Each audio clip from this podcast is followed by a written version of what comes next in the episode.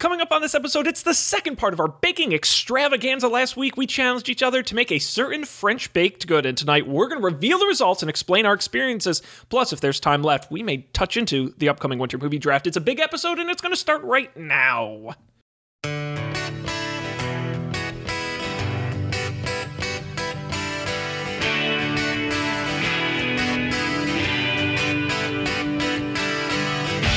another thing I've been wondering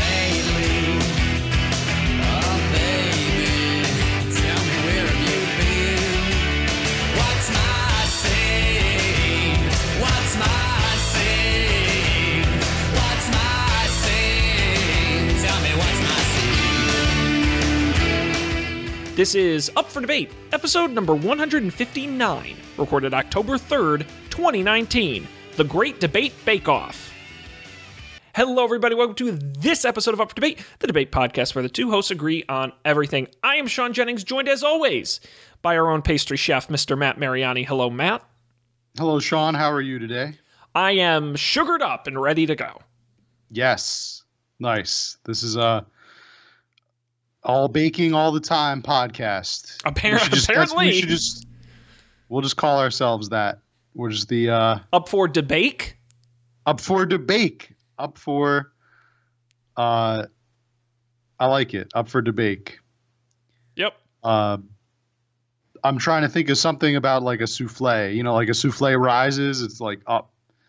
Uh, like a like a. I don't know. Have you ever tried to make a souffle, Sean? No, I don't even know how you make one. Oh man. It doesn't sound fun. I don't think I've ever eaten a souffle. Uh, no, I can I can safely say that I have not. No, it doesn't sound appealing. Um, it does not. But you know what else is not appealing at all? The things we baked for tonight? Making macaroons.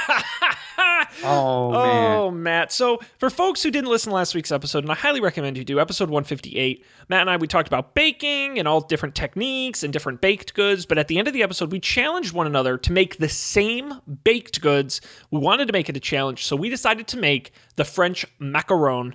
Uh, and I think we need to share our experiences. Matt, do you want to go first or should I? I'm I'm gonna jump into it because Please, I've been Matt. How did it go? I've been waiting to vent about how hard these things were to make. So let me uh, let me begin by saying that I had a vision before I went into this of somehow not not saying that I was going to make the best looking macaroons in the whole world. Um but I I thought I, when I when I was preparing, when I was getting the ingredients, when I was putting it all together, I thought I was going to make competent, at least competent macaroons. We could call our podcast that competent. competent macaroons. I I, I kind of like the the ring that has, but um, I I wouldn't say that I uh, yeah they, I didn't think they were going to come out to be the best looking macaroons or the the the best. Sean, do you want to know what my my final my final macaroons ended up looking like? You know, Matt, I'm going to play against the type here, and I'm going to say they came out looking picture perfect. Because I believe in you, Matt. I believe in you. So, well, actually, let me let me let me start by I'll go through the process. Yes, and then please, we'll, start we'll from the work our way beginning. and we'll get we'll get there uh, over over time. Let's go through the process. Um, I I did my research. I did my homework. I used a recipe from preppykitchen.com. That was the recipe that I followed. Uh, I watched the. They also have a YouTube video, like a ten or eleven minute YouTube video of of tips and tricks while Very you're helpful. making macaroons.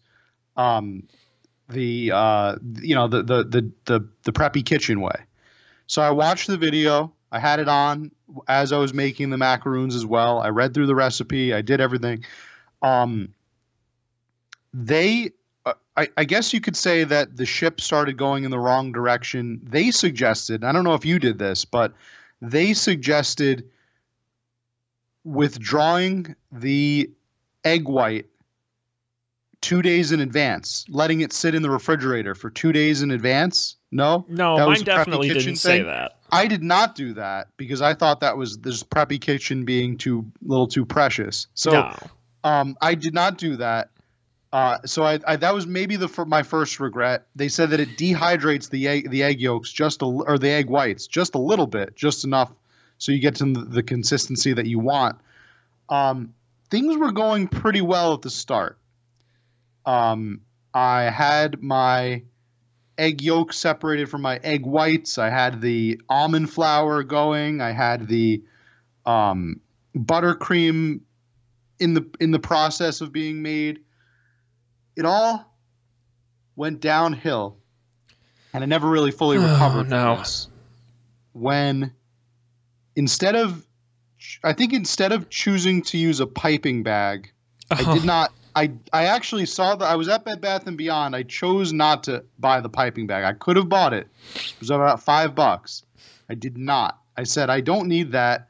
I've got store brand plastic bags at home that you know Ziploc bags that I can just I can just I cut a corner in one and tried to use that as a makeshift piping bag That actually should work.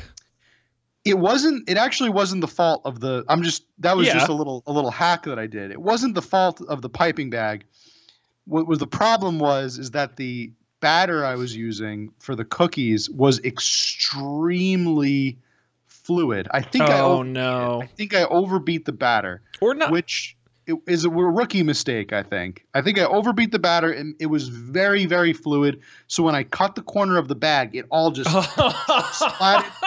It all splatted right out onto my baking sheet and it was like it was just a that was a disaster. Now i made two batches.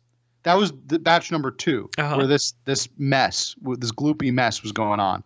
Batch number one was good and and the shape the shapes came out fine but they lacked um they lacked any t- the, uh, uh, i don't think i put enough sugar the, the to be fair the recipe did not really make it clear how, exactly how much sugar to add.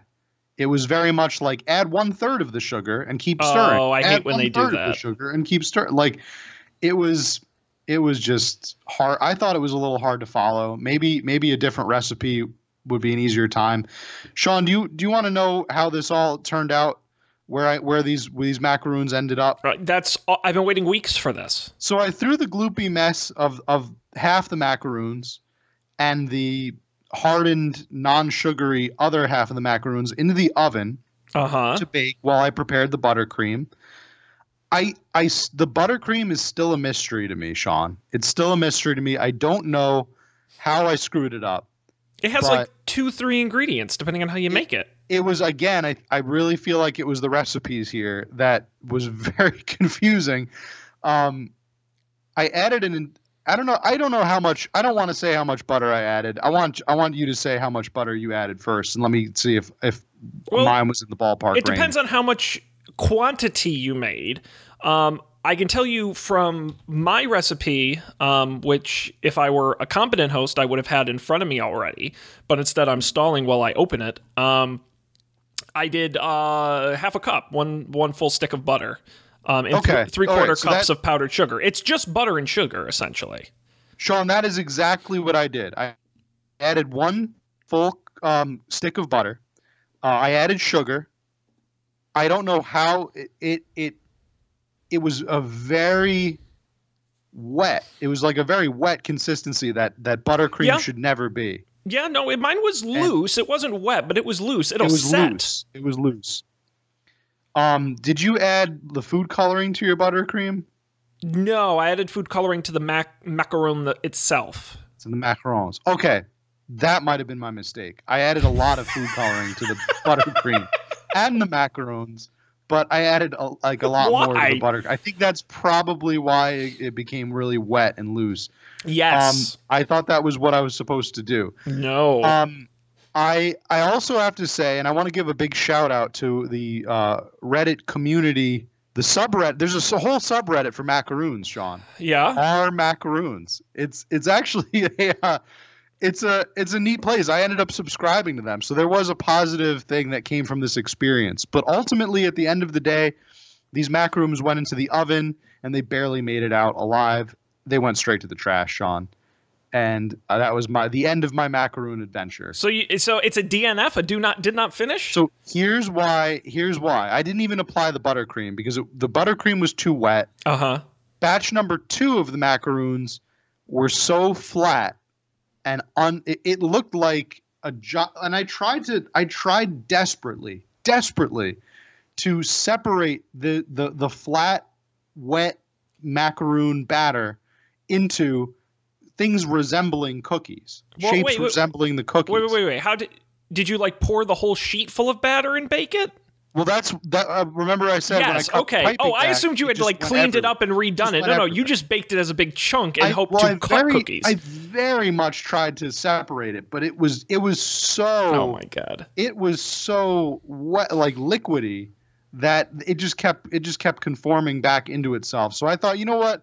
I'll put it into the oven, and when it comes out, then I'll separate Well, at that But point, you don't have a choice. Yeah. at that point, it had stuck to the parchment paper, and I couldn't do really anything with it. So they and the other half still tasted like flavorless garbage. So I just threw them out. And and if I had more time, I probably would have would have tried again. But uh, I was I was out of time and ingredients. I had, I had used up all of my almond flour, and I'll Mm. be damned if I'm going to Wegmans again to buy another ten dollar sack of almond flour. No. Uh, the also I, I know I know last week we talked about I was gonna have a um I was gonna like document the whole thing using Yes, pictures and, and things right. like that, and I made space on my phone specifically for it. I did take two pictures, okay. but um everything just was happening so fast. As soon as I as soon as I cut the the um as soon as I cut the bag and the the batter just spilled right out. It was just a it was just I was playing catch up at that point. I was playing uh playing from behind and it was it was hard. It was a hard thing to do. Um so I didn't really do a good job documenting this whole thing, but I will say I will continue with the baking adventures. This has this has not this has not Deterred Um, you? deterred me. This has not caused me to give up on my baking dreams, my baking goals. Um, I have a, I already have a project in mind for the next baking adventure. Great. I'd like to make homemade bagels from scratch. I would like to see you make homemade So- bagels from scratch. So you know what? I will I will revive the um the dream and I will try to document that process and and maybe throw it up on the Insta or something and uh yeah, I think what we're gonna do for the next baking challenge is we're, I'm gonna get a GoPro and strap it to your forehead oh that would be because we don't want to miss a moment of this. That would be interesting. Um, I I think the the strongest advantage or the strongest the strongest strategy I could say going into baking is you need your mise en place. You need to have everything ready to go uh, beforehand. Yeah. That's everything measured, everything laid out. That makes things like a ton easier. It could, this could have been a great, a greater, big, a, a larger disaster if it hadn't been for that. Um, I will say my biggest mistake at the end, I think, was overbeating, overmixing. I think I overmixed the batter of the cookie, and that's what made it so smooth and Well, let me ask And, you a uh, question about that. loopy. Um, because essentially, when you make a macaron, um, you it, it's a the French. We made them the French way. There is a diff, an Italian way to make them, but the French way, it's a it's a meringue base. Is essentially what you're doing. That's when you're whipping up the egg whites. All right. Were your egg whites stiff when you finished whipping them, or were they like watery? So the the recipe said that I, I had to whip them until they achieved a foamy consistency. That was the word they used, foamy. Mm. Sean, tell me what the hell that means. What would you describe as foamy? I don't think that's a fair way to describe it because No, what, what I would think is you just blend it until it's got little bubbles at the top. That's foam. It's foam. That's how I interpreted it, And and, that's that's, what what- I thought I was doing. And that's why it was too wet. That part of it. I think you did two and I'm just guessing, I'm not an expert. I think you did two things wrong, and that's one is you have to whisk at least my handheld beater, I had to do like five or six minutes on those eggs to get them stiff enough um, to hold the consistency. The other thing is, after you made the batter, either in the bowl or on the tray, did you let it sit? Or did it go right from the bowl to the thing to the oven? It did not sit. I, it went right into the bag. So the recipe I chose um, said to let it sit for 45 minutes. And what I found was I made two batches of cookies because I only have one sheet. The first batch, uh, the cookies came out a little bit flat, but because the batter had been sitting, by the time the second batch came out, they had a little more height to them. So I think that's the other thing that might have gone wrong is it needed time to set, um, which you didn't Okay. didn't have. Yeah, that's that. That actually was not uh, to my to my my recollection was not mentioned in the recipe that I used at all. Um, I think I was following the recipe I was following. I believe was it, it. It was worded and structured. I think in a way that was meant for expert bakers. Like Yeah. here's like you, You already already know, how to make macaroons. You've made them before, but here's like a best practices kind of thing Oh yeah. um, rather than here's just you're you're a bake a baking novice, you're a baking noob. Here's how to how to make this really complicated thing from scratch, which is what I needed. So, um, you know, live and learn. Yeah. Uh, and I, you know, I, I maybe I'll be maybe I'll make macaroons in the future. Um, it, it, baking is is a science and an art, and it's all about learning from uh, your mistakes and and moving forward. So. Well, it's about finding what you're good at too. I mean, some people are good at pie, some people are good at cakes, some people are good at muffins. Maybe you're good at bagels. Who knows? Uh, maybe Yeah. maybe macarons just aren't your thing. Yeah. Um, I didn't really feel like everybody that I mentioned baking macarons to, they're always like super like, oh wow, like that's a really hard, like complicated thing. I think it's just there's just a lot of steps. It's just a, it's a many it's a multi-stepped and multi-skilled recipe. Like for example, what you said, letting the letting the batter set, like you just have to know that that's what you do. Uh, whipping the eggs until they achieve a foamy consistency, you have to know, you have to really be able to look for that and identify that foaminess to it. So, um, Yeah, the, the steps weren't hard themselves. It was doing them exactly right that was a challenge. And, and I agree with that. This is a detail oriented recipe. yes, yes, they macarons are a very demanding cookie. Yes. They are. Uh, they they want they want your full attention and your full, uh, like, yeah, like constant attention. I feel like, and uh, maybe maybe next time it, they'll come out uh they'll come out the way I want them. But um, I I did see uh that your macarons they they looked pretty competent. You didn't show me a full picture. You you kind of sense you kind of like Yeah, because I didn't want to reveal the results. out the full the full reveal there, but they Matt- looked they looked like they were pretty Matt, good. Matt, would you like to hear my story? yeah, let's see let's hear your Okay. story. So this story begins Macaron where- story. so I used a recipe from uh, delish.com called Easy French Macarons, uh, and it was easy. Uh, this journey began where all good journeys begin at Bed Bath and Beyond. Uh, I had to pick up. I splurged for the piping bag. Um, I also picked up a sifter because one of the like tips on the recipe said you have to sift the powdered sugar and almond flour to eliminate clumps before putting it in. I also picked up a silicone spatula because I thought it looked fun and I wanted one. Now, I came in and I started to make the recipe, and I do have a little photo journal I'm going to share. People should check out the video version here because I did. Uh, I did check it out. I had I had two little helpers because I'm babysitting my mother's dog this week, so I had the cat and the dog helping me out there. Um, and so I went ahead and I started. Uh, I started baking, and then I realized I didn't have enough powdered sugar, so I had to go to the supermarket and get some powdered sugar. I had to go to the Geissler's and get some powdered sugar, and there's a photo of the powdered sugar in my car. I felt like an idiot. I hate when that happens. Um, step one was the uh, was the sifting, and I got to tell you, Matt, uh, it sucked. This photo isn't right, but um, it took forever. So this was where I got lazy and gave up. Is I said, screw it, I'm not sifting all this, so I just dumped it in. Um, yep, I didn't I didn't sift my flour. I, I admit it. I totally admit it. unnecessary. See, Mhm. here I am. That This was is- one of those steps that I, I felt like it was a little too precious. I was like, this is not this is not necessary. This is well, just you're like gonna a, blend a- it. a very You're gonna blend it so much anyway. I don't know what what's the problem. exactly like a like a precocious chef would, would, would be sifting their flour and their sugar. I was just like, I'll just dump them in, mix and them and up. truthfully, I don't think it made a difference. Yeah. Um, here I am uh, whipping up those egg whites, getting them Mhm. nice and foamy. oh, um, you, so you used a hand mixer? Okay. Did you do it by hand? No. Oh. I, Oh. I used a KitchenAid. Oh, you have a KitchenAid. Okay. Yes, I I, I do not so have a I- KitchenAid.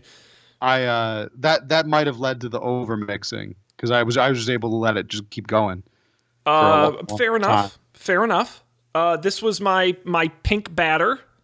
Mm, nice. my pink cookie batter with my silicone spatula, and everything up to up to that point went well. Um, there's my uh, cookie sheet with all of the nice round macaroons on it, spread out by uh, by the piping bag. They had a good consistency to them. Um, here I well, no, I'm not going to show you those, but I am going to show you. So this was the cookies coming out of the oven. And that was my second batch, and I was very happy about that because um, they actually call that. See that little uh, sort of crumbly bit at the bottom of the cookie, that sort of Right. ring around it. Those that's called the feet, the feet of the macaron.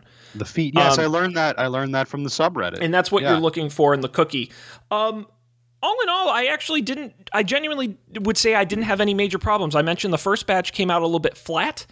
Um, I don't think I I needed another minute on them in the oven, and also, um, like I said, I think the batter needed to sit longer. That was the big difference. Um, the piping bag really came in handy. Um, I'm just trying to think if there's anything else notable about the experience. There really wasn't.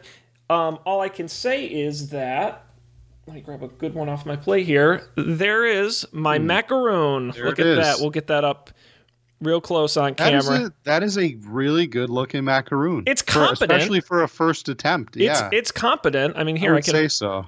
Give it a little try. Hmm. Yeah. How did it come out? There you go. There's the kind of inside. You can see it. It's got the crispy outer shell. It's soft in the middle. The buttercream is very sweet. Um, I honestly think they taste nice. Now, I do have to confess something, Matt.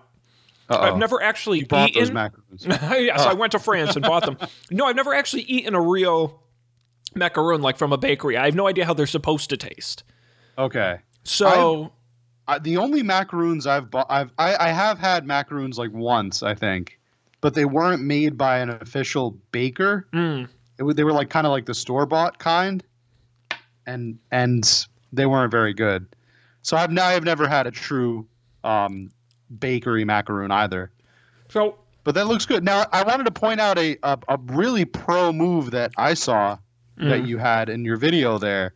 I noticed that you um, when you were baking, you um, I don't know if there's a name for it. You you used some of the cookie batter to make like a weight on your oh yeah, on the corners of your baking sheet. Is that something you learned? You like? Did your recipe say to do that, or is that just from co- baking prior baking experiences? I don't usually bake with parchment paper, um, and so it actually did say here um, in the in the recipe itself to um, to do that. Yeah, um, my my recipe said that to to do that as well. I would have if if my uh, piping bag hadn't exploded all over my my baking sheet. I think also doing that. Now you used a, tr- a proper piping bag. Yes, For your for your macaroons, which is how they got the the shape and consistency that was desirable. it's very hard to. Well, as you said, I mean, you bake the whole sheet, but to get those round cookies, you can't really do it with a spoon. You do need a piping bag Right. to get them round. I think I think I just I may have just mismeasured the cut. I think I cut too much of the piping bag. I think you're really just supposed to get the little like you're supposed to nick the corner a little bit. And Well- I cut like I cut like a good like two, three centimeters in. Just like basically the whole side corner of the bag. yeah, but Um, I don't think even with any size, I think that loose batter would was have really it was you're right. Yeah, it was extremely because you can't control it if it's flowing too fast. No, that was and that really was the problem. Was the it, now now my my my recipe said that the the batter should have the consistency of lava. Yes, mine said that what as well. what does that mean? What is the consistency of lava? Um, it's thick to the point where not so thick you hold up a spoon and it stays on the spoon, but just a little looser than that. So it like it slowly falls off the spoon. Okay. It Like might, be yeah. like have you ever done like mine was the consistency of like have you ever seen like a sand scrub like at a Bath and Body Works or something like that and it's like Yes. a thick gritty goo. of- okay. That okay. was what So, mine was like. Yeah, that mine definitely did not hit that. Like if you put it on an consistency. it incline, it would barely move, but it would move. Mine was mine was very loose. It was uh Yeah, I think it's I think it's those egg whites to be honest with you. That and letting it set. um yeah. I think the the egg whites I I firmly believe are what did me in, and it was it was just over over beating them, over whipping them.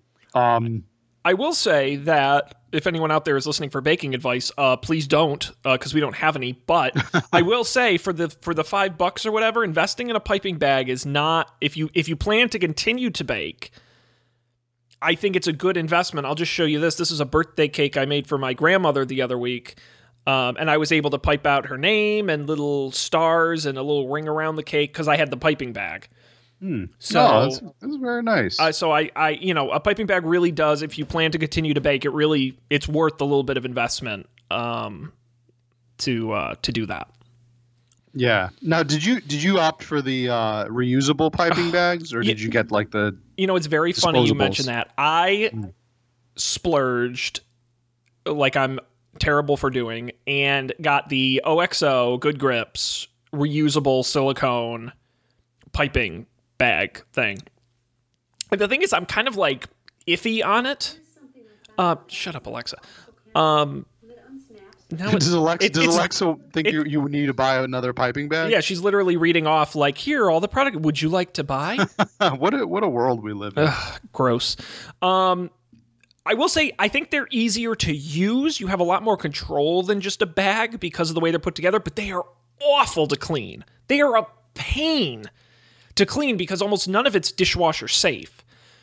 And so, and then it like sticks in all the nooks and crannies, and frostings and stuff are greasy, and they're it, it, they pipe nice, but they're a pain to clean. I would at least try the disposable ones, and then if you think you're going to use them a lot or have or would prefer something with more control, then get the. Uh, don't go right to the reusable ones. Is my advice. Yeah.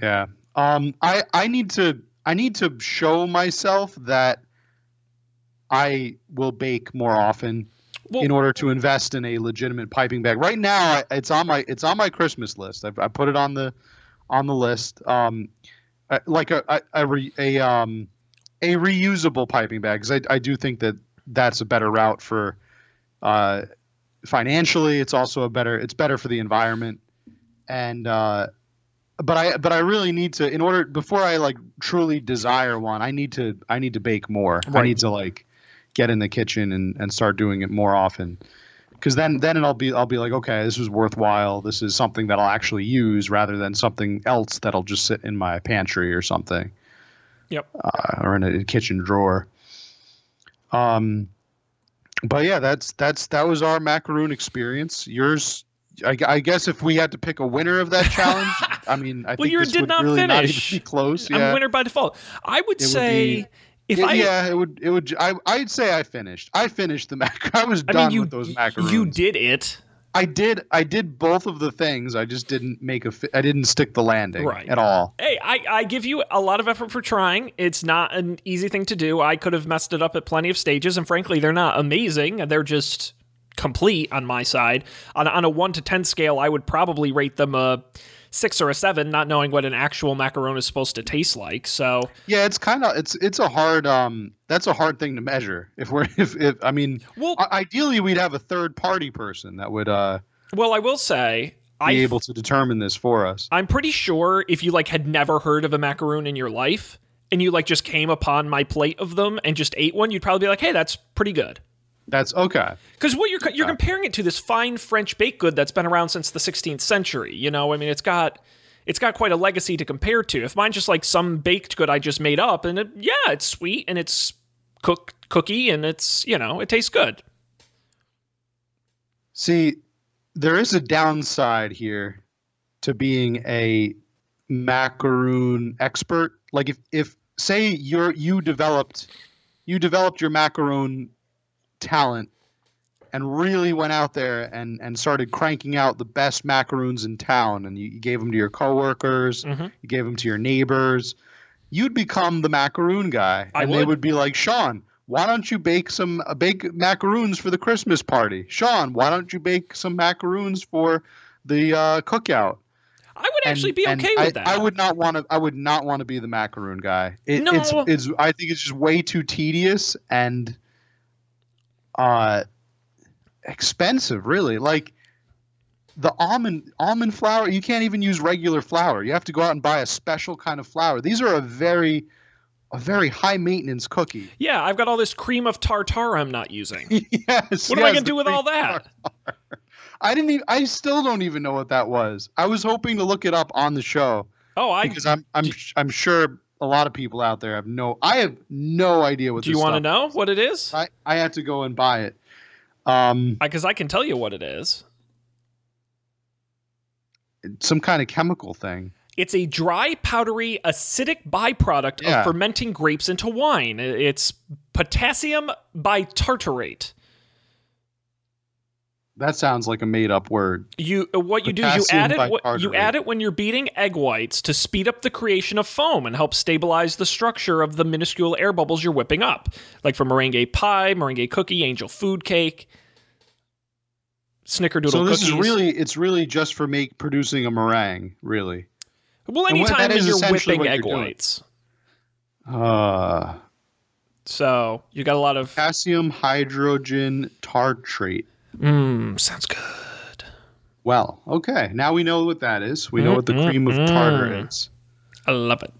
Um, yeah. When, as soon as I'll, I, I'll, I'll cop to it here. As soon as I saw cream of tartar in the recipe, uh, I imagined I would. I thought I really thought I was something I was going to find in the um, the dairy aisle. I went there and I looked for it. Didn't Like have tartar it. sauce. No, is that- like like cream. It was Oh, cream, cream that- of. Yeah, because it was cream of tartar. I was like, okay, that's that's probably a like a cream. Um, so I asked the person at Wegmans where the cream of tartar was, and, and he led me to the spices aisle, and I was very shocked at that. So Yeah, it's a misleading name. uh, I was very um, I was very confused, but conveniently enough, it was right across the aisle from the almond flour, uh, another ingredient that had I not used all of it on this recipe, I would probably just ditch because why would I need almond flour again in the near future? So, now I'm gonna look up what other recipes you can use almond flour for. well, I would guess it would probably be pretty good in muffins, like if you're making like almond, really anything that is almond flavor. Well, it says like- here almond flavor. Almond flour is a popular alternative to traditional wheat flour because it's low in carb, packed with nutrients, and has a slightly sweeter taste. I don't So, believe that. Well, I don't believe. I mean, it. It's gluten free. Okay. How could it be? How could it You be can lower simply- in carb? Um, Almonds. I don't know. Eh, no, I guess. I guess it could. I, I could see your point. Well, it's like almond I keep milk. thinking it's just like flour with added almond material, but it's it's like flour that's literally made from almonds. yeah, So, it says here milk. in most baking recipes you can simply replace regular wheat flour with almond flour. Oh, so okay. So next time I make chocolate chip cookies, I want to throw in almond flour. But the problem is that it's it's it's ex- more expensive than Well, I know healthy? Like, things it's- usually are more expensive than bad for you things. Be warned that's, though, it, that's always true. Yeah. It does say because almond flour lacks gluten, baked products made with it are denser and flatter than those made with wheat products. So keep that in mind. Ain't that the truth? Um, Well, man, Yeah. that's our, That uh, our- that's our baking. Ch- I think we got to do more of these. I agree. I had I did have fun despite the the end result wasn't the best. And you know what? I um silver lining when I was done with the macaroons, I I want I needed to prove that I could bake something, so I whipped up chocolate chip cookies really fast. Hey. They came out great. They were tasty and uh I don't regret that part. Um I don't really regret anything in the challenge. I No, I, you I, shouldn't I regret think it was anything. it was quite easy to identify where it had gone wrong. I think the buttercream was screwed up. Now, now in retrospect, I think it was the food coloring uh, that did me in. I don't think I was supposed to add food coloring to the buttercream, and I added a lot of it. and um, of course, the uh, the piping bag incident and over whipping those eggs. Yeah. Yeah, well, you learn. You learn, and I will say, Matt, I'm never making macaroons again because I don't care for them and they're a pain to make. So I can say I did it, and that is that. Yeah, that's that. But I think for That's our next that chapter. I think our next baking challenge, we need to find something that can be made end to end in an hour, and then you and I live stream ourselves while do the show while baking. I think that sounds like a plan. I think that would be fun, and then we we, we have the, it's happening in real time, and then we have the live results. But we'll see. We'll get to that. Uh, before we do that, though, Matt, we've uh, obviously got some time left in this episode. And the exciting thing is, next week's episode is going to be the winter movie draft. If you can believe it, we've got another draft coming up. It will be our seventh, I believe, that we've done. Are we really? league? We're really at number seven. I There's truly believe so. Yes, if you can, if you can believe it. Um, we just wrapped up the summer. We've got 30 new movies we're going to be auctioning off to our six uh, returning teams.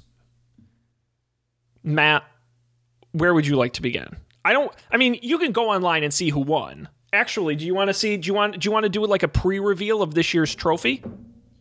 Sure. I, I won't. like, uh, I won't show you the name. It's like the Lombardi Trophy. Yeah. Here we go. This is the trophy. There we go. Where can I put it? And it's in the camera. There we go. Look at that. oh wow. This beautiful nice gold one. trophy is going to the winning team. That was a Already nice one. engraved, ready to go. Um, it's made of solid plastic and real high quality. It's dusty. Um, and so this will be given out on Sunday. I'm very excited, Matt. To our winners, first time winners in the league. Hint. That's right. Um, but before we get to that, Matt, I would like to take this opportunity with you to preview the 30 movies we'll be auctioning off, and we'll give some of our early thoughts as our teams work out their strategies and the folks at home get excited for what's coming later this week. How does that sound to you? Okay, I'll try my best here, but You're going to do great. We'll, we'll go through all 30 here. Now, we only have about 30 minutes, so we probably won't talk about every one of these movies, but feel free to stop me at any time when you have questions or we want to discuss. The first movie on our list coming out October 4th is Joker um, with Joaquin Phoenix um, from the DC Comics. now, Sean, I have to ask a logistics question here. Yeah, Um, please. If if Joker is coming out tomorrow Yes. and the draft is on Sunday, Uh huh. um, what like we'll already What know gives? how much it's done. We'll like know the, how it's how it's doing in the box office and stuff. So isn't is that like what's the What's the deal with that? what's the deal with that? Yeah. Yeah. Like what? How? I mean, I- I guess it's ju- it's a little just a little bit different. I, I don't know if is, is this something thing, that Matt. we've done before. This is something we've done several times before. Um, and it's a matter of calculators because we were supposed to have the draft this past weekend and then we moved the date. Um, my theory on this is right. Everybody knows how because the opening weekend numbers were the first week numbers will already be out, right? Um, anyone on the any of our teams can Google it. It's public information. You, I, it's not like one of you knows the box office and the rest of you don't. You know what you know. Buy it or don't. You know what I'm saying? It's Okay. I, I don't really see So- a problem with that. Yeah, I guess I guess you're right there. I guess it's it's just that you're. I mean, you you make these bids on movies. Like I'm saying, all of the net the net money that it has earned already. Yeah, I guess I guess that makes it's not it's not the final count. It's not like you're just bidding to get all this But, money. but then again, just- you, you should be able growing. you should be able to guess where a lot of these movies are going. And like I say, if you, I, I'll just come right out and say it. Um, right now, they're projecting a, a record opening weekend for the month of October for Joker, about eighty-five million dollars, which is pretty solid.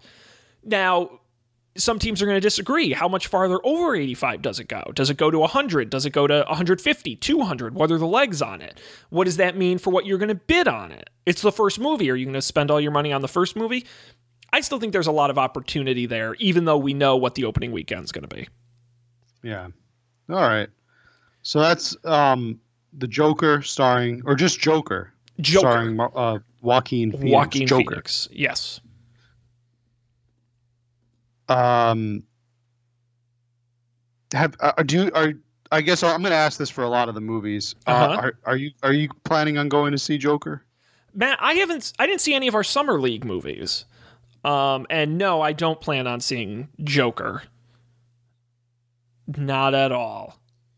It it it's on track. It's interesting that it's a it's a DC movie, but it's on track to almost kind of make like Marvel like money. Is that a fair is that a fair assessment? Um, you know, the interesting thing is that is how the DC movies perform in general, because you've got Wonder Woman at the top, 412 million. You've got Shazam at the bottom, 140. Okay, Justice League, 229. Uh, Will it do Shazam numbers? Probably in that 140 range. Uh, is it going to hit 200? I don't think so. And the only reason is because Um, I don't think. I think everyone who wants to see it's going to see it on the opening weekend, and I think that's why it's going. to And then how many people are going to see it in week three and week four? Right, especially when it's competing with, um.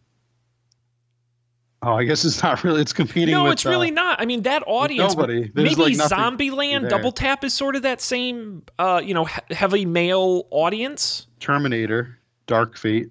Uh, yeah, at the first week of November. So If people are actually going to see that, yeah. you know you're in your fourth week at that point so no i, I mean i could see it doing 120 140 i think is probably about where it's it's going to land but it also could you know headwards of, of 160 it won't hit 200 is my guess um so yeah you'll have the opportunity to pick that one up So we've got the, addams we got family. Joker starting it out. Addams Family is the next one. The Addams Family. yes based on the tv show based on the movie based on the tv show based on the movie. Um, it's animated. Uh, it's got oscar isaac charlize theron chloe moretz uh, snoop dogg does a voice in it. Um, maybe the dog i don't know. Um, and yeah cgi animated film. I don't know if i don't know if people still care about the addams family anymore Yeah, that's the issue that I'm I'm kind of seeing in it. It's it's I don't even really know if it qualifies as nostalgia. no i Was would it- think anyone watching this has probably never heard of them It's it's yeah, it's it's kind of past that realm of nostalgia and now it's just really it's just old. And uh I I I guess this is an attempt to to try to make the Addams family like relevant again and maybe they'll get a spin-off TV show, who knows. Um it's a it's a family type movie. I always thought the Addams family was kind of weird. I mean, I guess that's the point, right? It's just weird, kooky stuff. But uh, if I'm going to take a family that thinks that it's Halloween all the time, I'll take the Munsters any day. So okay you're a munsters guy uh, I'm definitely in the in the Munsters camp. I always just I felt that the Addams family was they were just over the top with the the whole uh, the whole sadism stuff, mm-hmm. like hurting themselves and hurting others. It was like it was too, it was like the Three Stooges, but in in a way where you just want to tell them like get some help, like go like see it see see somebody see somebody for about this. Uh, but I like the Munsters because the Munsters were it was just like they they just acted like a normal family. They just happened to be a Frankenstein and a and a, uh ghost and a vampire and stuff. Uh, and I think the kid was a werewolf, right? The yes boy, yeah. Yep. Yeah, no, I mean, I, hey, look, I, I honestly they made the Addams Family movie. It was a 1991 live action, and it was pretty good. I, I don't, I don't know what this is for. The other weird thing about this one is it's animated by a studio no one's ever heard of. You know, it's not like it's Illumination or um, Blue Sky or a- any of the animation uh, companies that we're familiar with. Um, this is, I think, their first sort of end-to-end CGI film. Yeah. Uh, well, we'll see. I don't really expect big things from it I mean, it's a kids movie, right? coming out. you know we, we always underrate the the attractiveness of kids movies and i think around this time there's nothing else for kids so don't don't dismiss it just yet would be my Maybe advice. it- Do you think it would benefit more from like a pre-Halloween release, like a closer to Halloween release? It's coming out on the 11th. Maybe if they Mm. pushed it back a week. yeah i mean i don't i don't know how much difference it would make because it isn't it is halloween but at the same time it's not you know Yeah. and i i think it's close enough um Okay. the, the idea is that they're at, they're putting it out on columbus day weekend the three day weekend Oh, okay. Right, right. and um, Smart. and I think that kids are out of school, and I think that's the uh, the target. That's the push. Okay. Um, I just don't know how many kids see the commercials and are like, "Wow, I, I want to go see the Addams Family." Oh, I don't think it's that. I think it's parents need something to do with their kids over a three day weekend. We'll take them to the theaters. I don't know what's playing. Uh, just Adam's Family. Hmm. Okay, what are we gonna do? Take them to see Joker? take them, take them apple picking. Take Apple picking's a, I Is think a a much movie? better alternative. Apple picking the movie? Now that's that's definitely next from the studio that brought you Playmobil the movie, which is also on our list. Well, another great movie you could take the kids to is Gemini Man, starring Will Smith, coming out uh, that same weekend, directed by the great Ang Lee. Um, it is Will Smith fighting Will Smith. Jerry Bruckheimer's a producer. Um, this is a this is a big action film. A- Ang Lee's return um, since uh, what was his last one? Life of Pi, back in 2012. That's right. Was it really? That was his last. That was His last major. He did like a minor movie uh, between now and then, but that was his last major. last major motion picture. I mean, he really's only ever done one, two, three, four, five major pictures.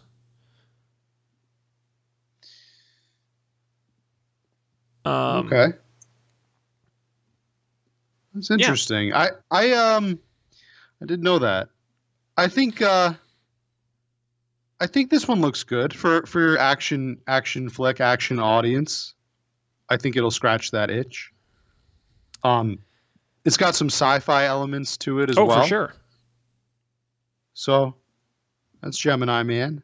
Yeah, my Um, only who- my- is there are there any are there any other big stars besides Will Smith? Uh, in Gemini Man. Well, it's Will Smith twice. You actually get two of them. Um, Right, Clive it's- it's- Owen, I guess, is also in it. I mean, it's a it's Will Smith, It's Will it Smith and like computer generated young Will Smith, right? right? And Yeah. a bunch of other actors who aren't Will Smith. Mm. I mean, this is his vehicle. The, the question for me on this is if you look at Will Smith's last couple original IP action films, um, Collateral Beauty did 31 million, Focus did 53 million. Um, you know, you can, I don't even know how far back you want to go, but I don't see this cracking 100. You know, this will be a small movie, but this isn't going to be a gangbuster breakout film. See, This will play. This is one of those movies that'll play better three years from now on on demand when everyone re- realizes how yes, good it that, was. that is that is hundred It's percent. like, that is actually um, what I was going to say. I was going to say it, it, in a world without Netflix or um, like instant movie watching platforms, this would have done like '90s. I think this would do this would do gangbusters. I- I think it's going to end up being like um, Tom Cruise, Live Die Repeat. Um, Although the movie had a different, they bounced between two names, that and Edge of Something. Um, that everyone ignored in theaters, and then like a year later, everyone's like, "Whoa, what's this incredible Tom Cruise movie we've never heard about?" And it's, I think it'll be the same way. Okay. Um, next after that, uh, we have Jexi, um, starring uh, the um, the dude from the dude from Workaholics, Adam Devine. Uh, a bunch of other comedians are in it. The sort of plot of it is that an AI life coach called Jexi on his phone um, helps him helps uh, Adam Devine's character get a new life. Um, but it becomes a tech nightmare determined to keep Phil all to Jexi's self, even if it means ruining his chances of finding success. Basically, his phone falls in love with him uh, and refuses to let him go. So, sort of like Um, a comedic her. Yeah, her was the first one that I. uh That was that was where my mind went first. Yes. Was her. Yes. So that that movie was was interesting. I didn't see it, um, but I don't know. What do you think about this one? I mean, it's directed by the guys who did The Hangover, Bad Moms, um, you know, all of those sorts of funny movies. I, you know, the issue is they've done Office Christmas Party, if you remember that one. Um, I, I, the question is, does it break out or not? I mean, there's so many of these sort of PG 13 comedies these days that I- just don't know if this one is interesting or star powered enough to break out. You know what I mean? yeah, yeah. Um, I I don't really expect much from from this. It's it, maybe it's just it's not really my kind of movie, but uh, it's it's interesting. It's a it's quite a. Is Jexi the name of the uh, AI? Yes. Its name is Jexi. Yes. You know what AI I really liked? Um, you ever see the movie Flubber, Yes, but I don't remember anything about it. starring the the one starring Robin Williams? Is there a different Flubber not starring Robin there actually Williams? is. Oh, yeah, that's there's confusing. The, um, the there's a movie from the I want to say the '60s. I don't even know if it was called Flubber.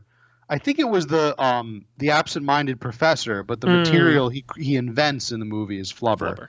So I, I, I can't confirm that right now. But anyway, um, the uh, the the little robot in Flubber, uh, we Weebo, I think is its name. Oh, okay. It's that was a really cool AI, and it was similar. Like I think it, it had a little crush on on Robin Williams' character. That was one of my favorite movies as a kid, and and not I feel like it didn't get enough uh, appreciation. Um, but that was that was uh, probably my my favorite AI, and of course Rosie the robot from the Jets. Mm, yes. Very well done. Oh, and the computer, Plankton's computer from SpongeBob. Oh, that's a fun one. Got to give a shout out to Oh. Karen. Who knows? Jexi may soon be on that list. Hmm. Um, we've got a couple more movies coming out the following weekend. We've got two sequels, uh, starting with Maleficent: colon, Mistress of Evil. Angelina Jolie is back, and this time it's personal. Uh, the next in the series of Disney live-action reimaginings. Um, interesting movie. The first one came out five years ago, made 241 million at the uh, at the box office. Sean, I think this one this one may be worth a look. It may be worth a look. Certainly not at the top of anyone's list, but um this is an interesting one. I would be interested in in picking this up if I depending on I'm not going to I'm not to reveal my strategy on the show, but if I were to take the strategy of a bunch of medium-sized movies or Yeah. um, mid-range movies, I, this would be one I would look at seriously. it's a good one to surround a big movie with, right? If you have a big Right. movie and two like this, you've got a good shot because you need those surroundings. I'll kind of give you a good range here, Matt, of where I think this movie is going to land. Right, first Maleficent, two forty one, Dumbo, earlier in the year, one fourteen. I think it's going to fall somewhere in there. Now that's a hundred million dollar range, but I think it'll do better than Dumbo and worse than the original. So in that sort of 180 200 zone, I think is possible. But it's really hard to tell with these Disney live action ones because you look at just this summer, right? Dumbo 114, Aladdin 355, Lion King 540. Um, sort of the, the the worst in this series of of live actions reimagining um, that was recently released was Alice Through the Looking Glass, did 77 million. I, I don't know. I think it tops 100, um, and I think it's a solid pickup at that sort of 10 to 12 dollar range in the draft. Hmm. Uh, yeah, I, I think it could be a bargain though. I still think it could be a bargain a bargain get. I, I don't disagree. It's it's going to be interesting to see. Uh, my concern is it's been five years since the last one. My prediction is that it- it'll be it'll be overlooked. It'll do fine in the box office, but I think it'll be overlooked at, as a whole in our draft. That's my Oh, my I prediction agree with you. going in. I think that's totally fair. I mean, this is the fourth live action Disney movie this year. You know, um, so I, I think you're right. I think you could get it for a pretty good price. Yeah. Um, also coming out that weekend, Zombieland 2 Double Tap. The gang is back. Woody Harrelson, Emma Stone, Jesse Eisenberg, Abigail Breslin return to uh, the Zombieland franchise. The first Zombieland movie came out 10 years ago, grossed 75 million, uh, which is about 90 adjusted for inflation. Um, Matt, no idea why they're making this. Uh, I think I, I I I will defend Zombieland. I think it had great cult success. It- it's a good one? movie. I've got no problem with that. So also Adam Driver is hot right now, popular. Adam Driver is not movie, in this movie. No. Adam Driver's not in this movie. You're What thinking movie of Jesse thinking of? Eisenberg. No, what movie? There's a with Bill Murray. It's a zombie movie. Adam Yeah? is in it. Yeah, that's what you're thinking Adam of. Driver's not in this movie. No, he's not in this movie.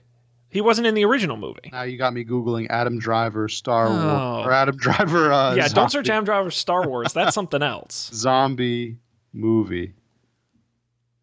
Yeah, you're mistaken. The Dead Don't Die. That's the name of the movie I'm I'm Never thinking heard of that. I think you made that up. The Dead Don't Die came Yes. out in 2019. So that that movie is is already out. It did terrible. Got Hmm. a uh, I got a 56 on Rotten Tomatoes. Eh, we've So, seen worse. Yeah. All right. That was the movie I was thinking of. I thought that movie was this movie. Whoop. All right. So Nope. Zombieland. Um, yeah, not really necessary. I think they're banking on the uh, cult success of the original. Yeah, and just throw it at the wall. You know, it's one of those movies that if you can make it for a low enough budget, then it makes a mod- moderate amount at the box office and you walk away with a profit. I mean, to me, this is a 50, 60 million dollar movie. I wouldn't pick it up in the draft, but someone has to. So, again, if you can get it for the right price. Yeah. Um, continuing on here, uh, we skip a couple weekends, go all the way to November 1st, where we are looking at the latest in the Terminator franchise, Terminator Dark Face Fate. Dark Fate. Linda Hamilton returns to the franchise, um, as well as James Cameron as producer. Arnold Schwarzenegger is in this one as well. Uh, you may remember the last movie in the Terminator series, Terminator Genisys, uh, which was released four years ago, made 89 million at the box office. Oh, this is.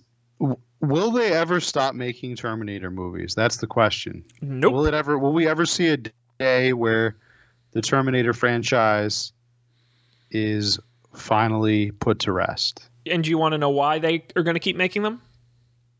Terminator Genisys was made on a budget of about 155 million Yeah, It made that's the 89 trend I was say. Mm-hmm. in the US. It made 350 million global. Ah. It's So uh they made a ton of money on it.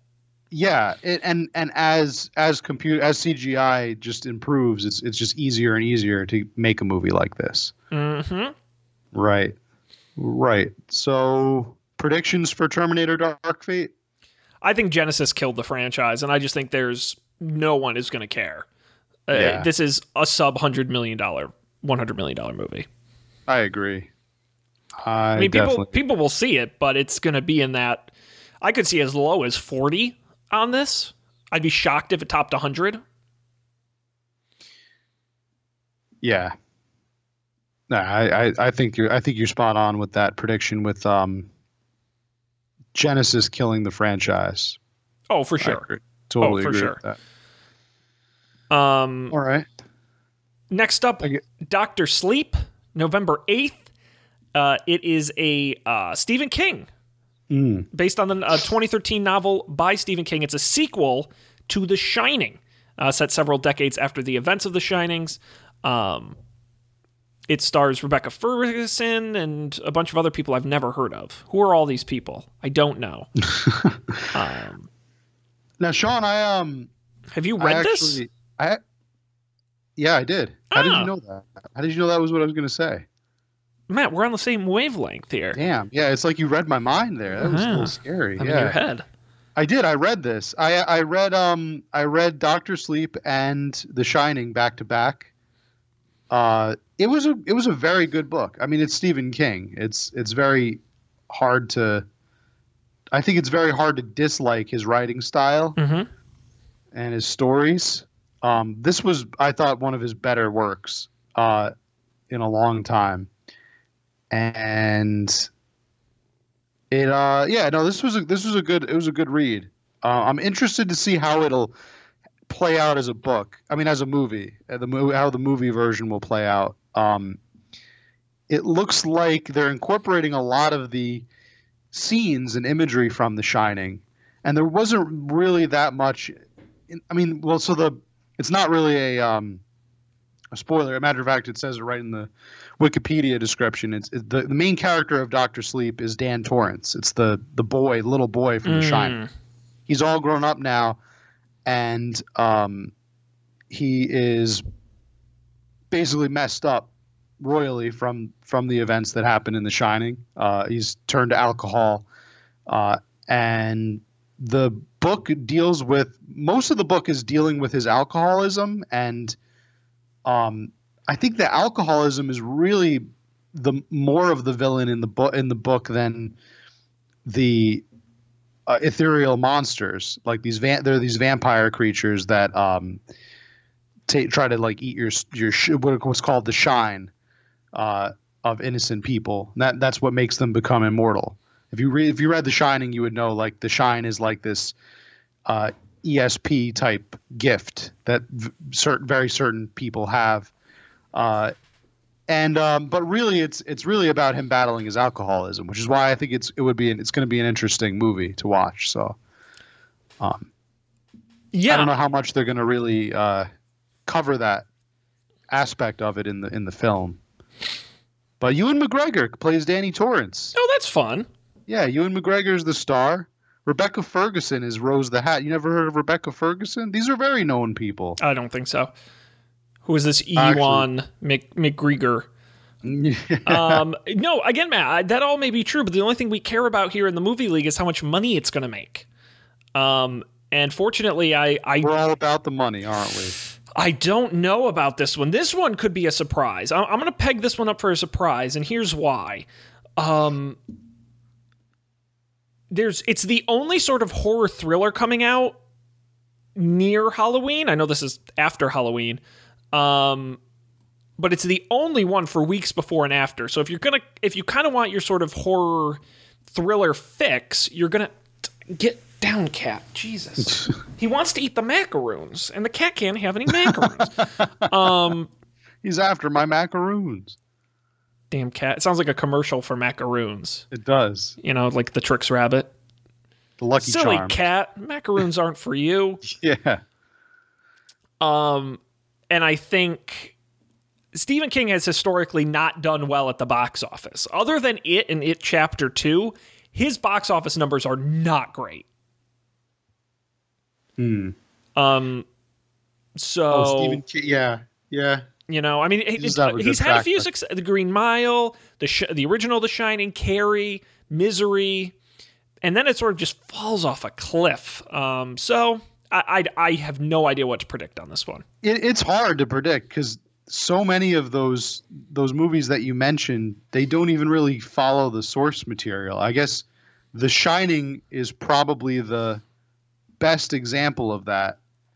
Uh, it uh, they they usually take very strong liberties with his work, so it will be very hard to hard to predict. But I, I for me it all comes down to the marketing, right? Do they sell this as a sequel to The Shining, or do they sell this as a scary movie from the mind of Stephen King? Those are very different movies for very different people, depending on how you sell it. Yeah, I, I would err on the on the latter. That I would I, hope. don't I don't think they really can. At this point in time, I think The Shining, while it is a legendary horror film, I don't think it really resonates the same way with the modern audience as it once did. No one cares. Yeah. Simply put, I think. Anyway, um, all right. Next up, Ch- we've really got to start chugging through these. Charlie's Angels. We're rebooting it again. This time, to written Oh. and directed, written and directed by Elizabeth Banks. Um, your three Charlie's Angels: Kristen Stewart, Naomi Scott, and Elizabeth Banks. Um, now the previous. Charlie's Angels films. I'm gonna try and see. Uh, the the other reboot came out in 2000, 125 million at the time. They also did Charlie's Angels Full Throttle, which also did about 100 million at the time. Yeah. Oh man. Um I don't know where to begin with this one. I mean, I think if it, I think if it looks, the question is how fun does it look? I think if it looks like a real serious, like, action film, I don't think it has much appeal. I think if they bring some humor into it, and I think Elizabeth Banks writing directing will do that. Uh, eh, you know, I, I would be a little optimistic on it. Yeah, especially in today's um, today's world, today's culture, this seems like a very uh,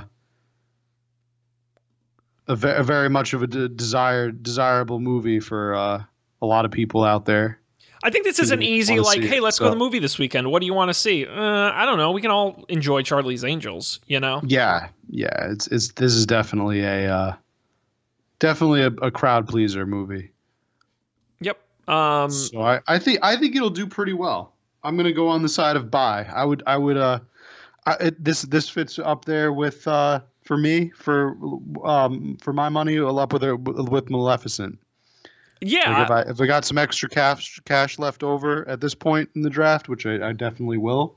The only problem is that it's early, and there are a lot of good movies there are a lot draft. of other movies that I would rather. Yes, exactly. I'd rather invest in. So I think it. I think personally, as a as a as a coach in this league, I would this one would probably get overlooked. But if it were later in the draft and I had cash to spend, I'd throw it at Charlie's Angels. Sure.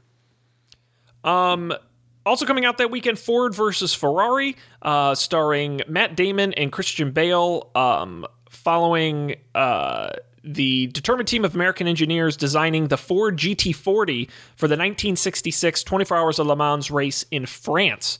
Um, early positive reviews from critics, uh, really dynamically shot racing sequences, strong performance from the two key actors. Um, my question becomes uh, right now on Rotten Tomatoes, 89%. My question is uh, Does anyone care? I mean, we, I think so. we live in the age of the franchise. And I just think, like, I what think- what pull does this movie have for folks unless you like racing, which is a, a narrow portion of the audience? I it's it's this this looks like a movie that would have opened in select theaters. Yes, it's an it's an Oscar type movie, right? Yes, this is like a niche type film. Yeah. That- at least that's what the storyline and the um that's what the plot kind of indicates to me is like it screams like niche movie.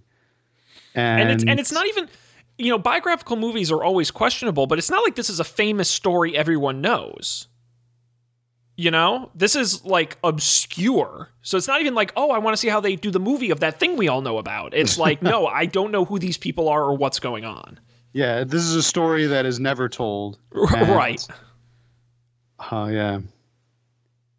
Yeah. I I bet it was it was probably based on a book, like a book that was written and and totally forgotten about.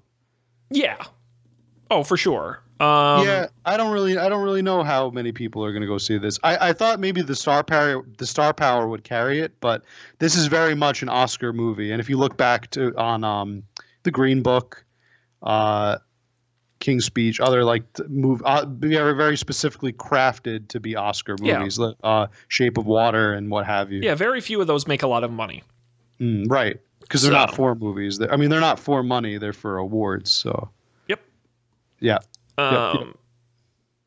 Up next, uh, we're going to skip ahead to the weekend, uh, to Thanksgiving weekend, when a lot of big movies come out. We've got two of them, starting with A Beautiful Day in the Neighborhood, uh, the biography of uh, Mr. Rogers as portrayed by Tom Hanks. Thomas Hanks. Um, what, f- three time Oscar winner? Four time Oscar winner? Sean, I thought that this movie. I really thought this movie had come out three times already. you know what's funny is you're right. It's like a movie that's been talked about for a while. Maybe that's it. I, I this is a movie I really thought had been had like been out at least three times. Um, I don't know how Tom Hanks is going to pull off Mister Rogers. I this is a very weird casting to me. Well, have you seen the trailer? He doesn't look like like Mister Rogers. I don't think he sounds like Mister Rogers. Well, but hang on though, because to be fair, he does not look like Walt Disney and played Walt Disney. It's never stopped him before.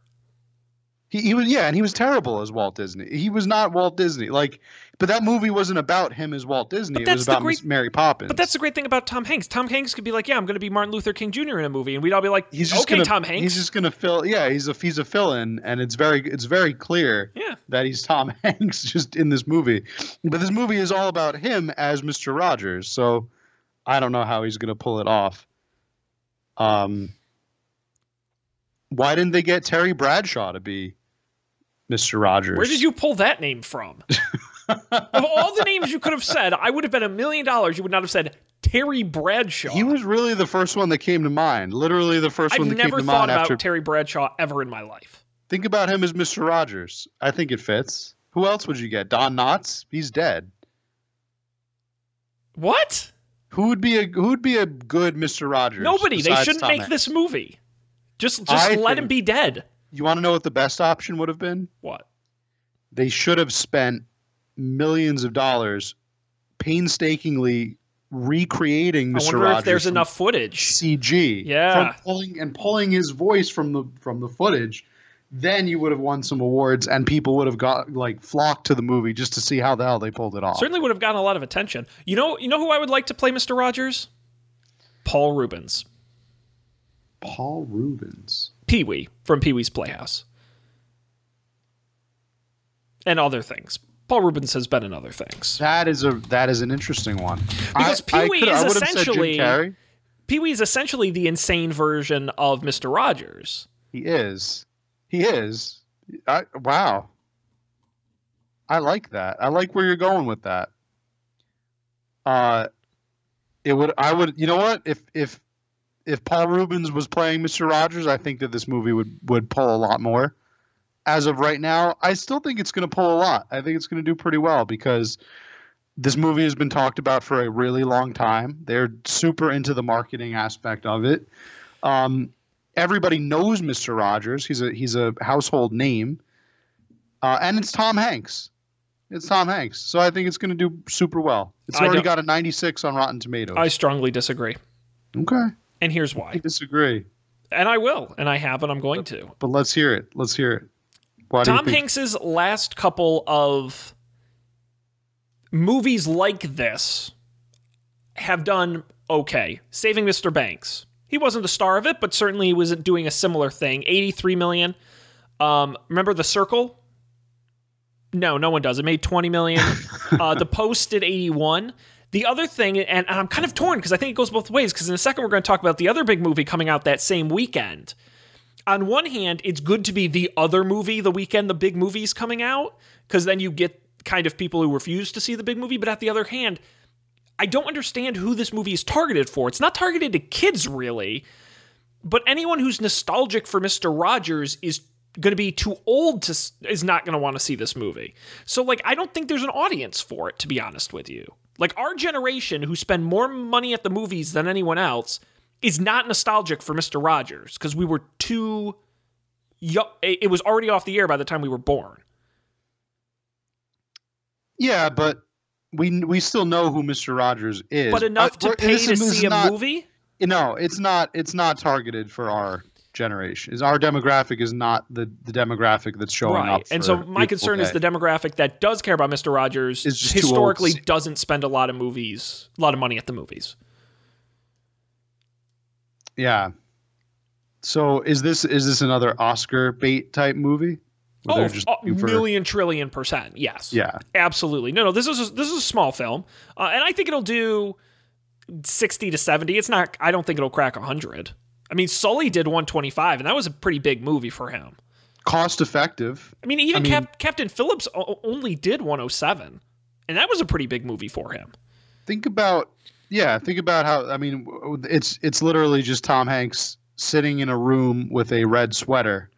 So think about how much money they they you know didn't spend at this movie. And, so and, and frankly, I think a little bit of the wins out of its sales, as you mentioned, I feel like we've been talking about it so long, nobody is actually excited now that it's here. Uh, but Matt, we've got to talk about its competition coming out that same weekend. Potentially the biggest movie, one of the biggest movies of the draft this year, Frozen 2. The main cast is back. They're ready to let it go. Um, the original Frozen film brought in 400 million at the box office. The interesting thing about the first Frozen movie, Matt, is it only had a um a small opening it only had about 67 million opening weekend which is pretty small for a movie like this but it also had one of the longest tails on a movie we've ever seen uh, making movie in its seventh eighth week in theaters. It was sort of a slow building. The question is um, this movie came out six years ago if you can believe it is the magic still there for Frozen? For Frozen 2, where will we see it land? First one 400 million. The question is what does this one do? We know it'll do well, but how well? Hmm. Oh, I, I was I was going down the rabbit hole of Mister Rogers memes. There's Oh. so many of them, but that's that's definitely for for after the podcast. Um, you know, it's gonna it. This is gonna be a this is gonna make money. This is gonna make money no matter Oh, what. no, it's going to be gangbusters. Uh, does it top 400? Does it do better than the original?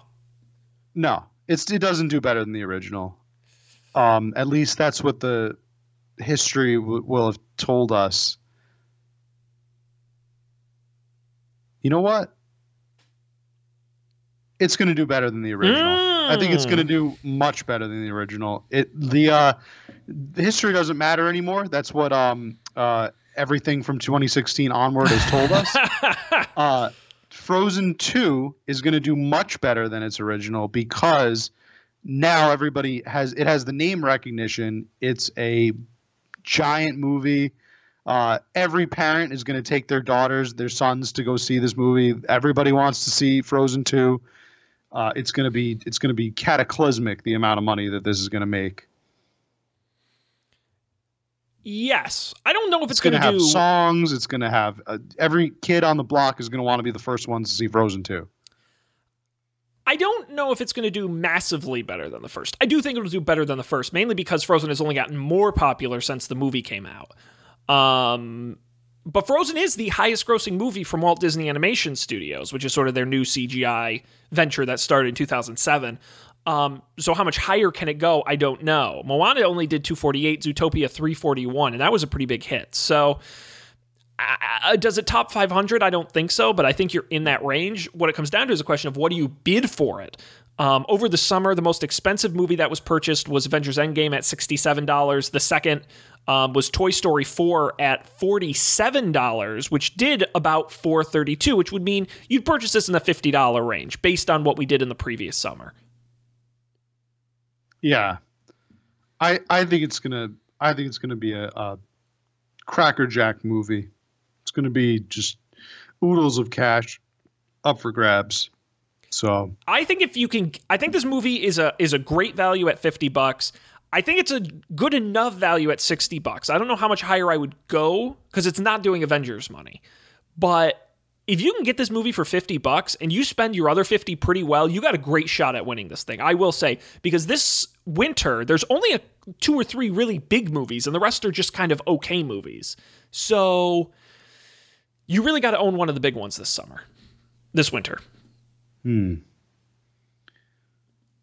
Um, it, it's this is one to definitely one to star as favorite. I would. Oh, it's going to be it's one of the two biggest movies this winter, and we'll get to the other here in a second. Uh, next up, Knives Out. Um, it's one of those hey, let's see how many celebrities we can get in a single movie type movies. Uh, written and directed by Rian Johnson, who you know from Star Wars: uh, The Last Jedi and Looper, among others. Um, Daniel Craig, Chris Evans, Jamie Lee Curtis, Michael Shannon, Toni Collette, uh, Don Johnson, Christopher Plummer. Um, it's one of those sort of a bunch of stars caper type film. Hmm. It's sort of like Clue. It's like Clue to the movie. Yeah. This is one that I, I would really be interested in seeing. I don't think it's going to do. I don't think it's going to do a whole lot. Absolutely not. Really, really, just kind of. I I would I'm I'm really gonna yeah of all the movies on this list I think I might be most interested for Knives Out I agree. You may be the only person who sees it though. That's a total Yeah. skip for me. Yeah, not, not I even worth think- it. I don't I even think think at like seven bucks it's worth it. This is Yeah. going to make no money. Um, next up, Matt. I know you're. This is the one you're most excited for. Playmobil the movie. all right Um, it is here I've Playmobil nothing else to say about it than that. Based No, on the line of toys. this is their attempt to make uh, the Lego movie again, but Playmobil is not Lego, No. not even close. So I think this is a this is going to be a, a wash. I'm going to make a prediction right here, Matt. You can take this to the bank. Playmobil the movie will be the lowest grossing movie in the Winter League. Wow, That is my prediction.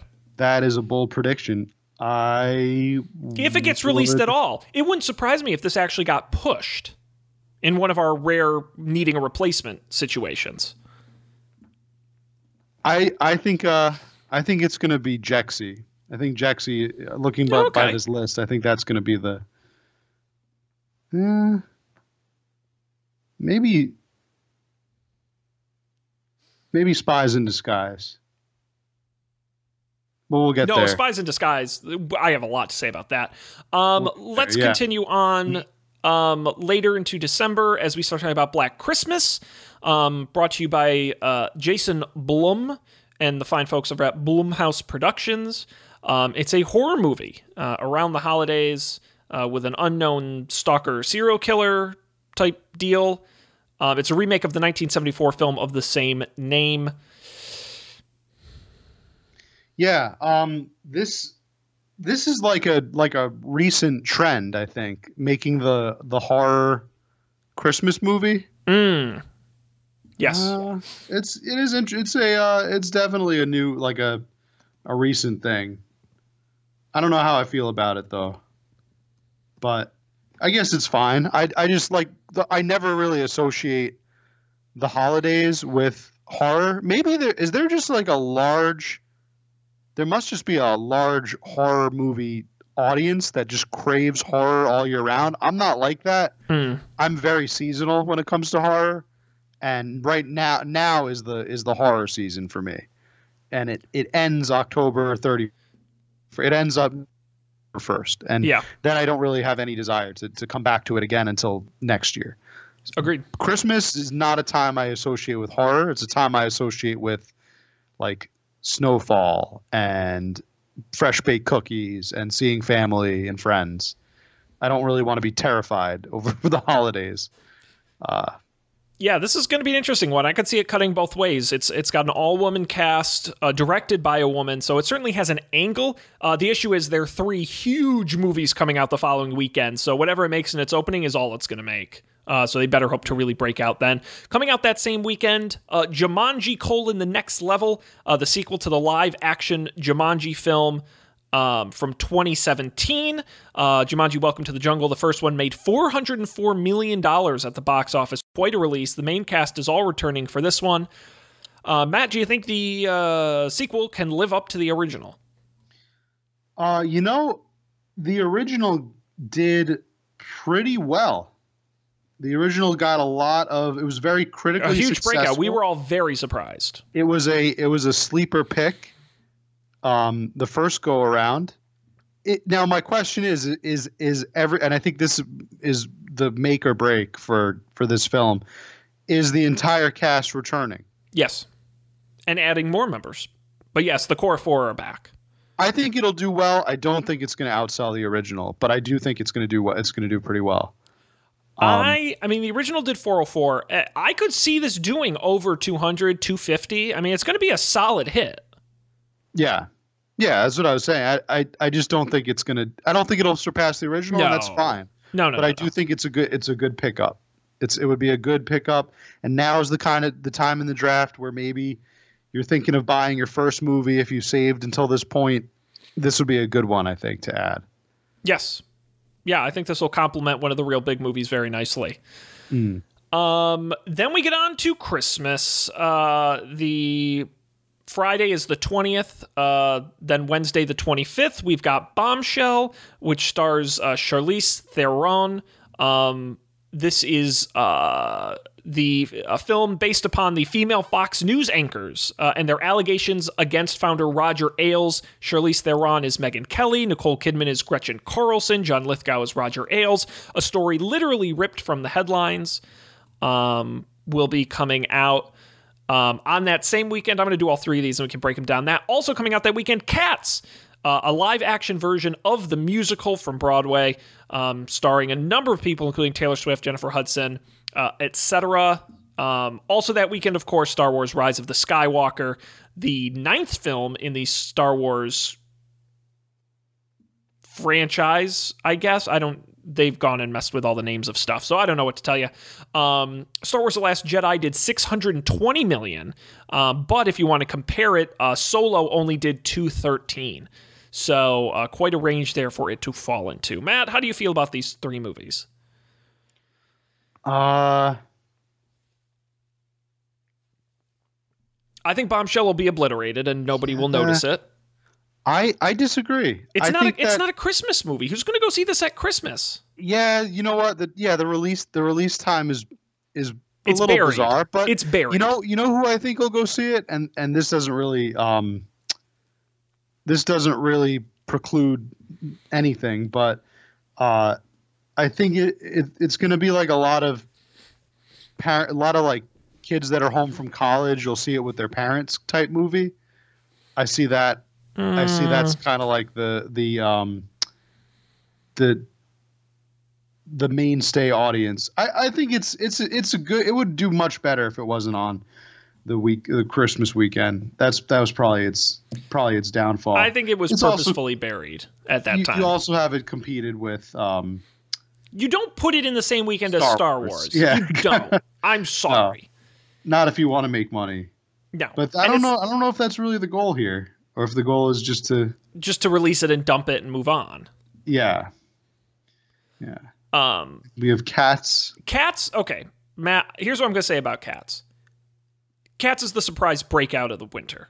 Cats is going to make a trillion zillion dollars, is my prediction Wow. on Cats. It got so much buzz off of that initial trailer, right? You're adding a musical that was hugely popular and most people are aware of. It stars actual popular people people like. It's got that weird CGI thing like Avatar had where you're like, I kind of feel like I have to see this in theaters. And it's got a virality to it. I think this movie is going to be very big. Hmm. And I think I think this will be a steal in the draft because it's going it's happening right before Star Wars and everyone's going to be holding on to their money. And I think if you can get this movie for under 20 bucks, I think it's a steal. Okay. I I think I might I might Are you going to disagree? I might disagree. Okay. Um, I don't think a whole lot of people are going to see it because the trailer looks super weird. This looks like an odd movie with anthropomorphic cats. And Well, first of all, furries spend a ton of money at the box office. That's a fact. that's that was who I was thinking of as like the uh, definitely the target here, but I, I didn't know how how large their Oh, sure. population, how Oh, large massive. their ranks had grown. So, oh man, I, I maybe there's some nostalgia for the cat, the musical, the Cats, uh, Cats musical, but I don't know. I think it's going to be so bonkers. God, there's so many famous people in this movie. That's what I'm saying and it's going to be it's going to be so bonkers and it's going to Taylor everyone Swift is in this movie. everyone is going to go see it and then tell their friends how crazy it was and be like, dude, you have to see this movie. I'm telling you, word of mouth is going to blow this thing up. There's so many. There's just so many. Yep. The soundtrack so is going to come out and they're going to sell a ton of those.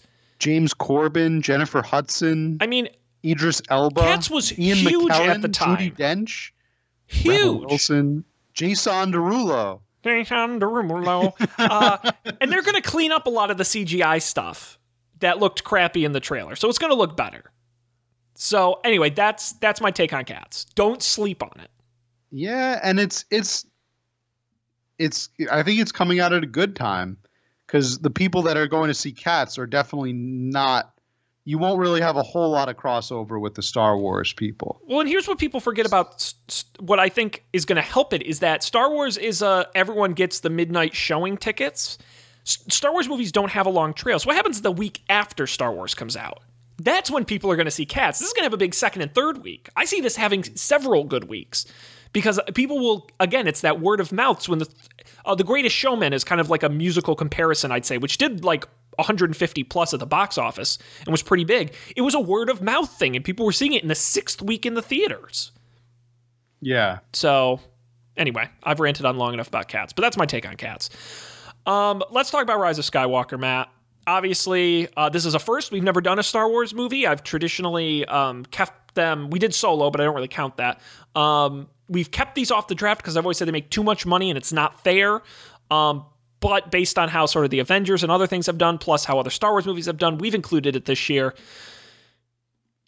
how do we think this one's going to do as i mentioned last jedi 620 um, but solo 213 Oh, you know, it's going to tank. Nobody's going to see it. This is going to be a financial disaster. I would Wow. stay the hell away from Star Wars. okay That's my take on it. Come on, it's Star Wars. It's gonna it's gonna destroy the the every preconceived box office but number we've had. hang on However, however, I will say, I think this is where the fran. I think, I think that we saw a division with Last Jedi that I think is only the cracks are there, and I think it's only going to get bigger and bigger.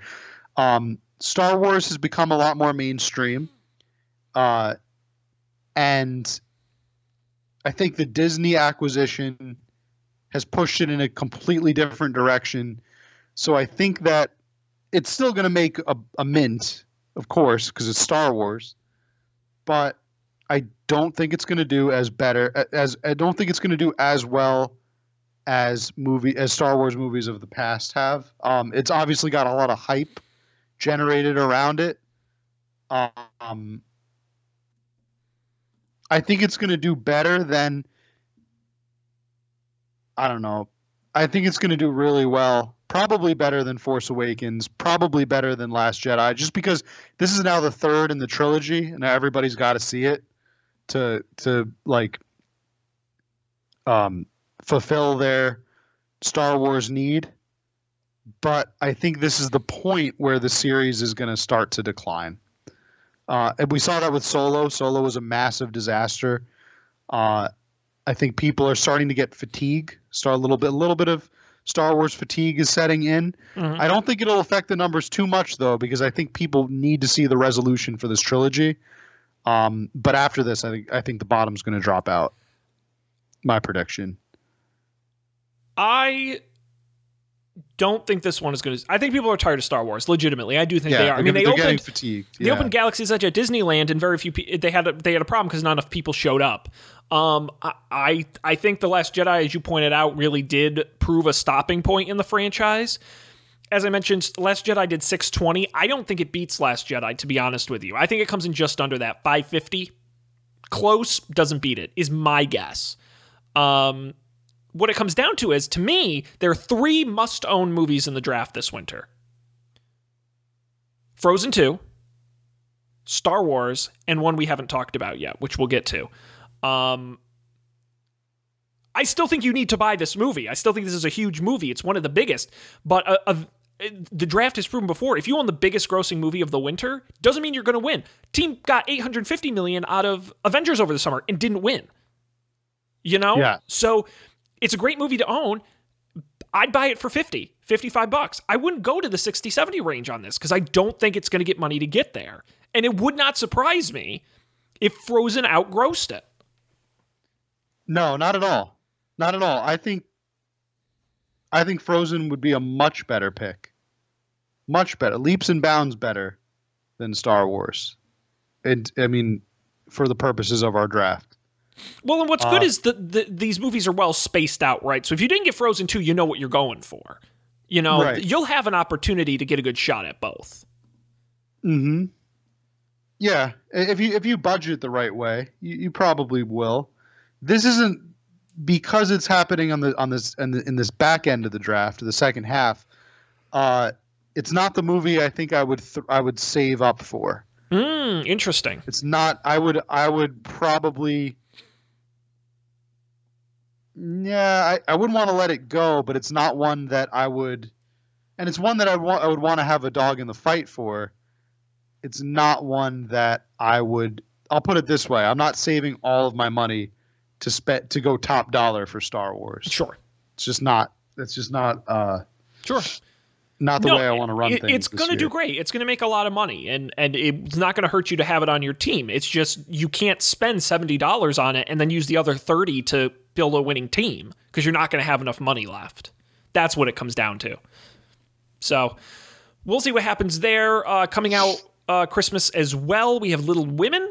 Uh, based on the book that has been adapted into a million different things. In this case, we have a fresh new take on the film starring uh, Saoirse Ronan, Emma Watson, Timothy Chalamet, Laura Dern, Meryl Streep. Um, directed by, written and directed by Greta Gerwig, who you may know from um, her successful film um, Lady Bird. Uh, that was her first directing debut, uh, which she won the Golden Globe for. Yeah, This one's fine. Uh, Matt, I think that's exactly the way to describe it. It's fine. Fine. Yeah, it is. Uh, this is this this is one that I I'm kind of counting on. Maybe not like right. It's coming right after Star Wars in the draft, Mhm. so I'm counting on maybe people will be will have sticker shock after the the after effects of of bidding on Star Wars, and maybe they'll let this one slide by, and and maybe I'll pick it up for you know uh, maybe the, maybe I'll get a, an undersell on it and uh, flip it for um, for for a little bit of an edge. But maybe maybe that's what Spies in Disguise will do. Maybe let's talk about Spies in Disguise. Matt, do you know anything about this movie? You know, I really don't. Okay, great. Don't look it up. Really We're gonna play. Okay. There's actually like a viral challenge of this movie because the movie has a twist that doesn't make any fucking sense. So uh, it stars Will Smith and Tom Holland. Will Smith plays a super spy, a famous super spy, Lance Sterling, um, who works with a young scientist, Walter Beckett, uh, who is voiced by Tom Holland, um, to accomplish missions all around the world. Um, however, there's a twist that happens to Will Smith's character in the movie. The whole per- first part of the trailer sets him up as the coolest spy on the planet until what happens? He This is the viral moment. You're supposed to guess what the twist is. he has to go in disguise. Okay, the title did tell you something. That's true. He's not really a spy. He's just disguised as one. No. You can't guess it. That's what's crazy about this. He dies. No. He is actually the bad guy. No. He was dead the whole time. No. That's the sixth sense. He is his father. No. He um it was all a dream. Okay. Uh, okay, here we go. I'll hint you here because you're nowhere Okay. near this.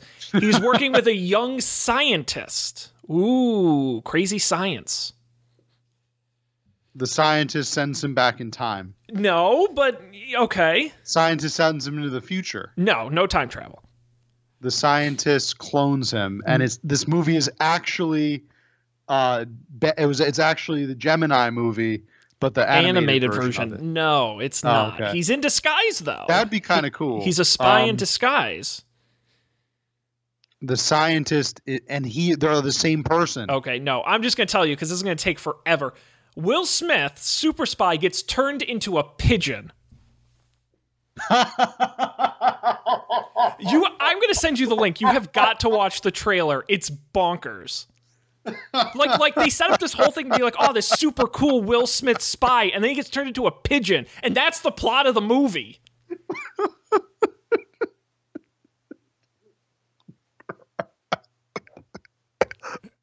Are you okay? Oh. I have to see this movie, Sean. Honestly, it's I have to see this movie. it's crazy. And so it's he spends the Christmas. Okay, the I- second I- half of the have movie being a movie. pigeon um, and saving the world as a pigeon. This is this is. You know what? I would rather see this than Star Wars. I would seriously rather see this than Star Wars. Yeah, it's crazy. Yep. So uh, you got Will Smith, you got Tom Holland, uh, animated kids movie around Christmas. I think you could have a pretty serious hit on your hands here. It's Oh, not man. crazy. It's not crazy. It's it's pretty family friendly. It's funny. You know, Will Smith is just a star. I think this could be a nice pickup for somebody. You got to have that kids movie, and we don't have a lot of good kids movies this winter. In fact, almost none. Yeah, it is pretty light on the uh, on the kids movies. I mean, really, after Frozen two, what do you have? Playmobil the movie. Yeah. Uh, later on, we'll have Sonic the Hedgehog, uh, arguably a kids movie, um, and then Onward would be the last one. So This really is this. The, it's the year of the furry, isn't it? it is Sonic the Hedgehog and cats and Will Smith the as pigeon. a, as a pigeon. Yeah. So I don't sleep on Spies in Disguise. okay. I think you might have something there. Um, All right. Let's keep chugging along I'm, here. I'm really glad you told me that. That I am li- that- Matt. If it- I send you the trailer, you promise me you're going to watch it. I'll totally watch it. Okay. It's And it reveals the twi- this twist is revealed in the trailer. No. See, that was their mistake. I wouldn't have gone there. The viral would've just let it challenge is the viral challenge is you send the link to your friend and you tell him to stop at a certain time code. Because that is the moment they reveal it. And it's happen. literally like two minutes into this trailer. So you spend the first two minutes with Will Smith, super cool action spy. And then all of a sudden you're like, okay, what happens next? And the and the thing is to get them to guess, and then you videotape their reaction when you keep playing the trailer, and then he's suddenly a pigeon. It's crazy.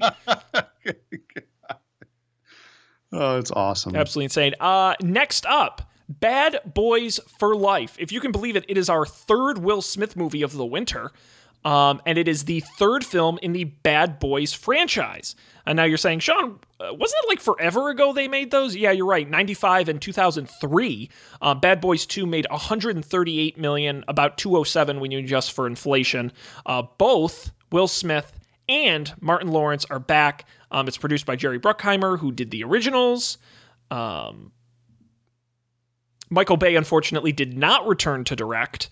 Um, yeah, there you go. Vanessa Hudgens is in it as well. I mean, certainly a heavy action movie for your mid January. Yeah. Uh Did you ever see um Did you ever see the original? Or I guess No, the, the the source material? no, the original Bad Boys I have not. It was pretty good. I I think I saw it. I just I can't remember. I I get mean, it's a lot of like up. action and With explosions all- and Yeah, gunfire. like all the other action movies. it's a Michael Bay film. around around then. Yeah. Uh, this one wasn't Will Smith in the original Bad Boys. He was. Him and Martin Lawrence were in the first two, and then they'll re- reprise their roles. So it's how many movies is Will Smith in? He, uh, three so far, and Oh we still got a couple more to go through here. He really needs. So it's it's not only the year of the furry; it's the year of Will, Smith, needing to. And technically, rent money. he's in four movie cause, four movies because he's in the Gemini Man twice. That's right. That's. and he's also in. And if you look at 2019, twice. he was in Aladdin. That's right.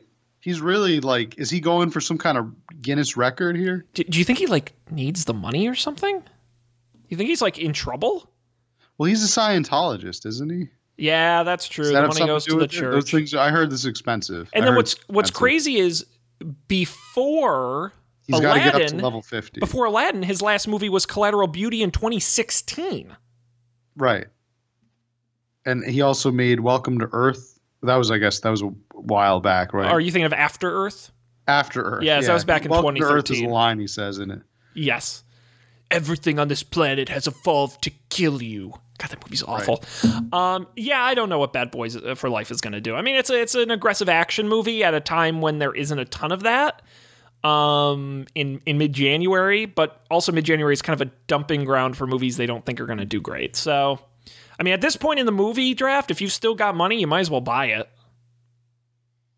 Yeah. You know, this is this is the perfect movie for someone who's already spent 70 or 80 bucks and is just looking to pick up something to fill out their slate. Because there's still a couple big movies coming up.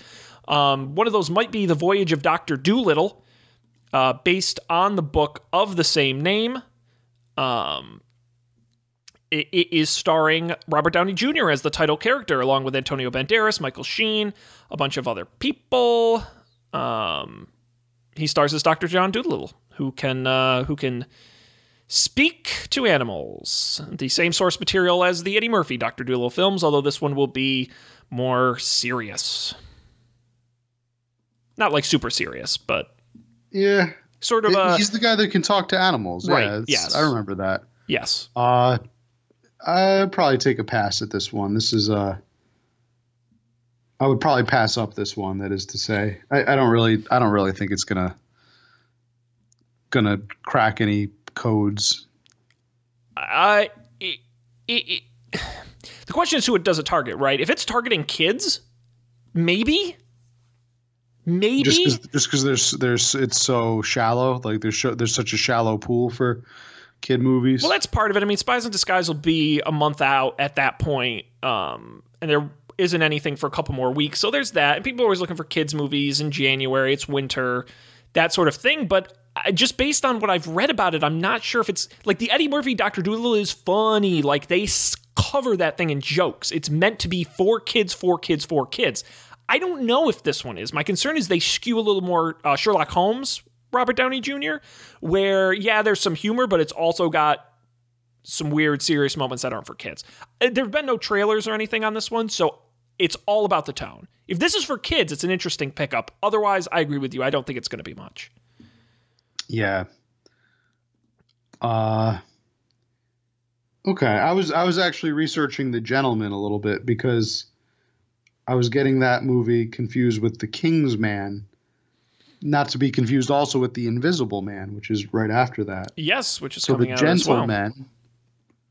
Yes, The Gentlemen, our next uh, film. coming out here in January. Um, it is uh, starring Matthew McConaughey. Um, actually, again, it's another one of those have a bu- it's a Guy Ritchie film, so that should tell you something. Um, it's an action thriller uh, following American expat Mikey Peterson, played by McConaughey, who has created a highly profitable marijuana empire in London. When the world word gets out that he's looking to cash out of his business, it triggers plot, schemes, bribery, and blackmail attempt to steal his domain from out under him.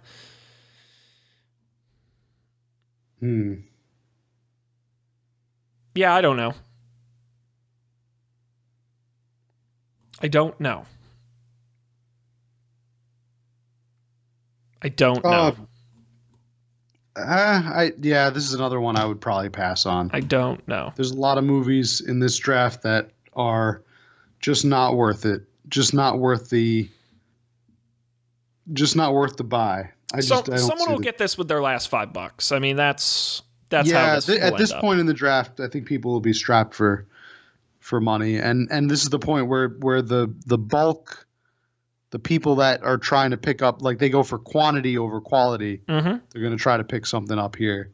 Um, but I would for I would actually I think I if if I were going for any of the movies uh, that remain, I'd probably save up for Like I remember, Matt. One of the, one of these the is my must-own movie. So it is it is your must yeah I know you Sonic the Hedgehog is your definitely your must own movie so no, uh, maybe it's this next one. It's not. Uh, Birds of Prey.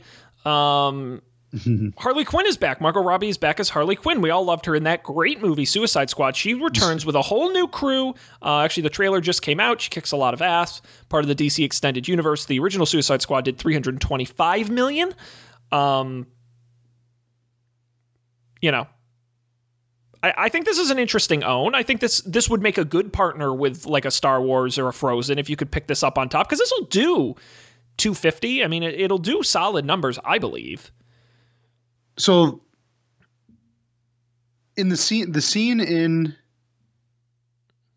the scene in Marvel um Avengers Endgame right Yeah, which I have not seen. In the end of the, the okay so in one of the le- later scenes in the movie Uh huh.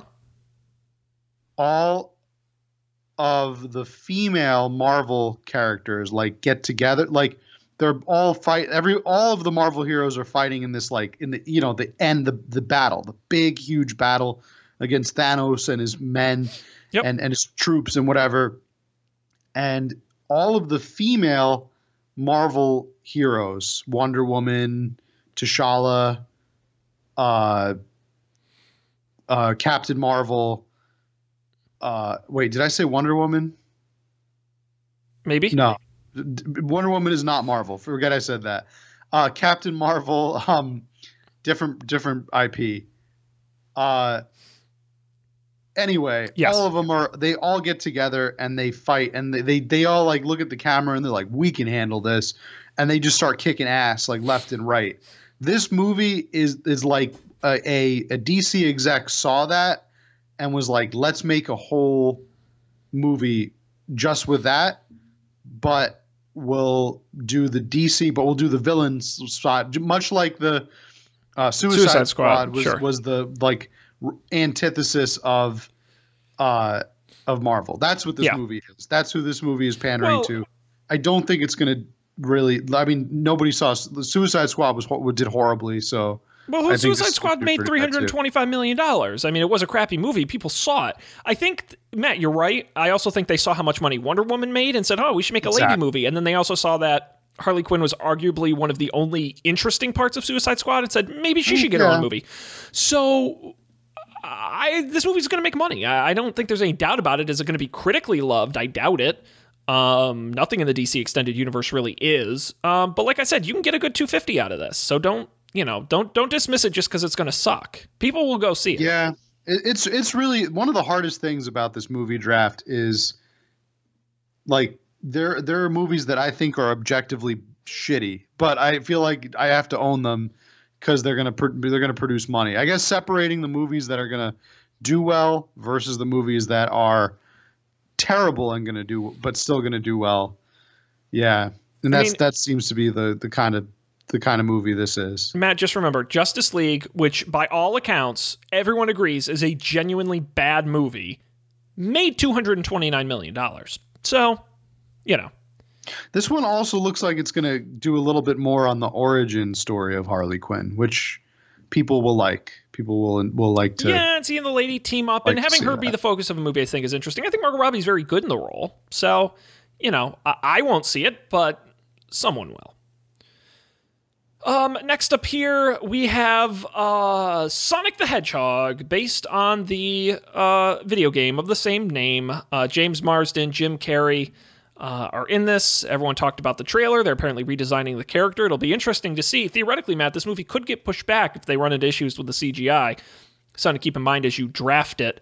Um, the movie I'd probably most compare it to is maybe Detective Pikachu, kind of that live action animated hybrid video game movie. That made 144 uh, at the theaters.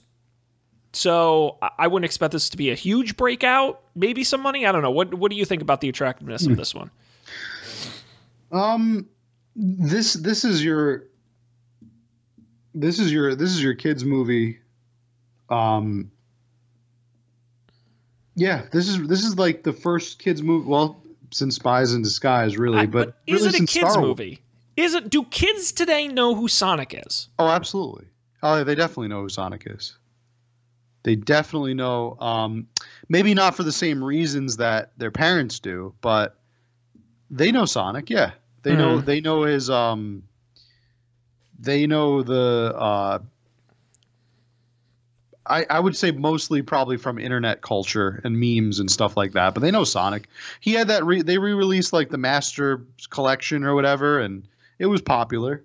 Okay. So I think that I think they know Sonic as a they know Sonic as a gaming person, but not really as a character. So this Mm. movie is going to be a little bit interesting. It would be like having a Mario movie. I don't think it would do really well. I don't think this is going to do really well either. But it, it certainly is a, an interesting thing, especially since they made him all CG and it's weird looking. I, and it, like it has a little bit of the Detective Pikachu charm to it as well. I, what worries me about this is, and we did one of these preview episodes for um, before Detective Pikachu came out, and I think both in, both of us said we thought it was going to be a bigger success than it actually turned out to be. Um, I think 144 was soft on Detective Pikachu, frankly, and that worries me about Sonic the Hedgehog because Pikachu is way more beloved than Sonic to kids today. Um, Pokemon as a whole, I think, is more popular than Sonic. So if that could only do 144, I don't really see this movie doing better than that. It, it's it's not going to lose you money, but this is I just don't see this as a breakout. Yeah. Uh, if if people have money left over, uh, I I personally I would be going for the next one. The King's Oh, yeah, the next one. This is interesting. A third in the franchise, The Kingsman. Uh, it is the third in the Kingsman franchise. Um, the crew is back. Uh, now, the Kingsman franchise, the original, um, came out in 2015, made 128 million. The sequel in 2017 made 100 million. So not necessarily huge films, but certainly solid films. Um, a lot of the cast from the other movies is back.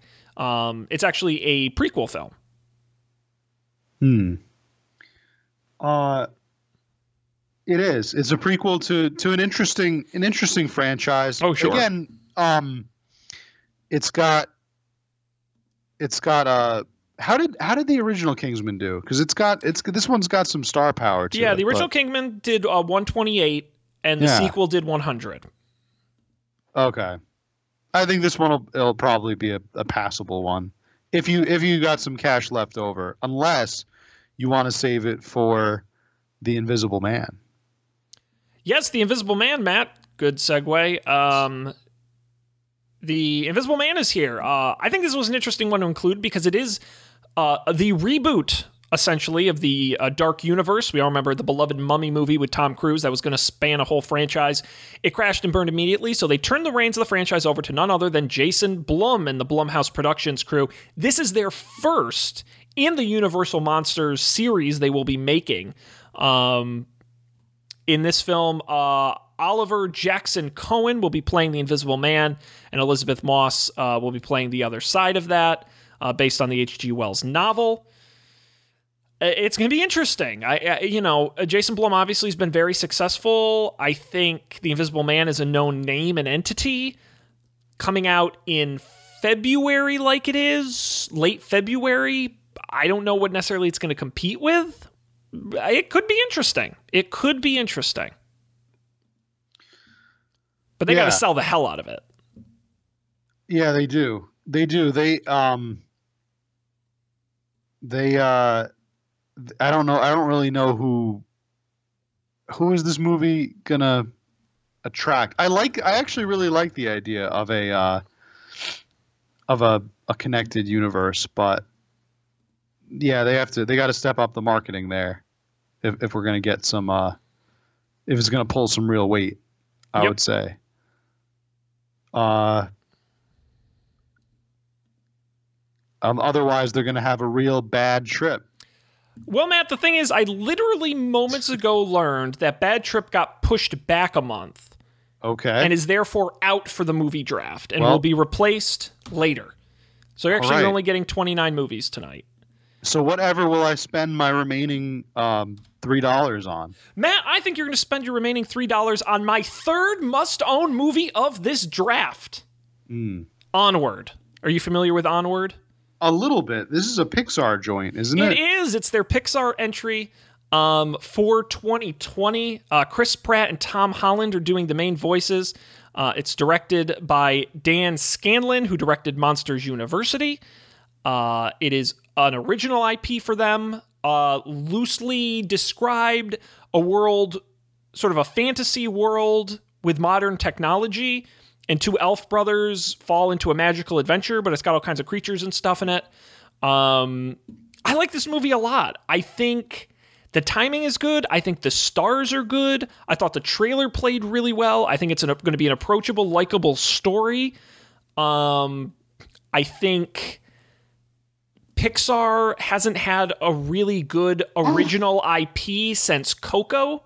And then before that, it was Inside Out. So uh, they haven't been doing a lot of original IP. I like this movie. I, you can't go wrong with Pixar.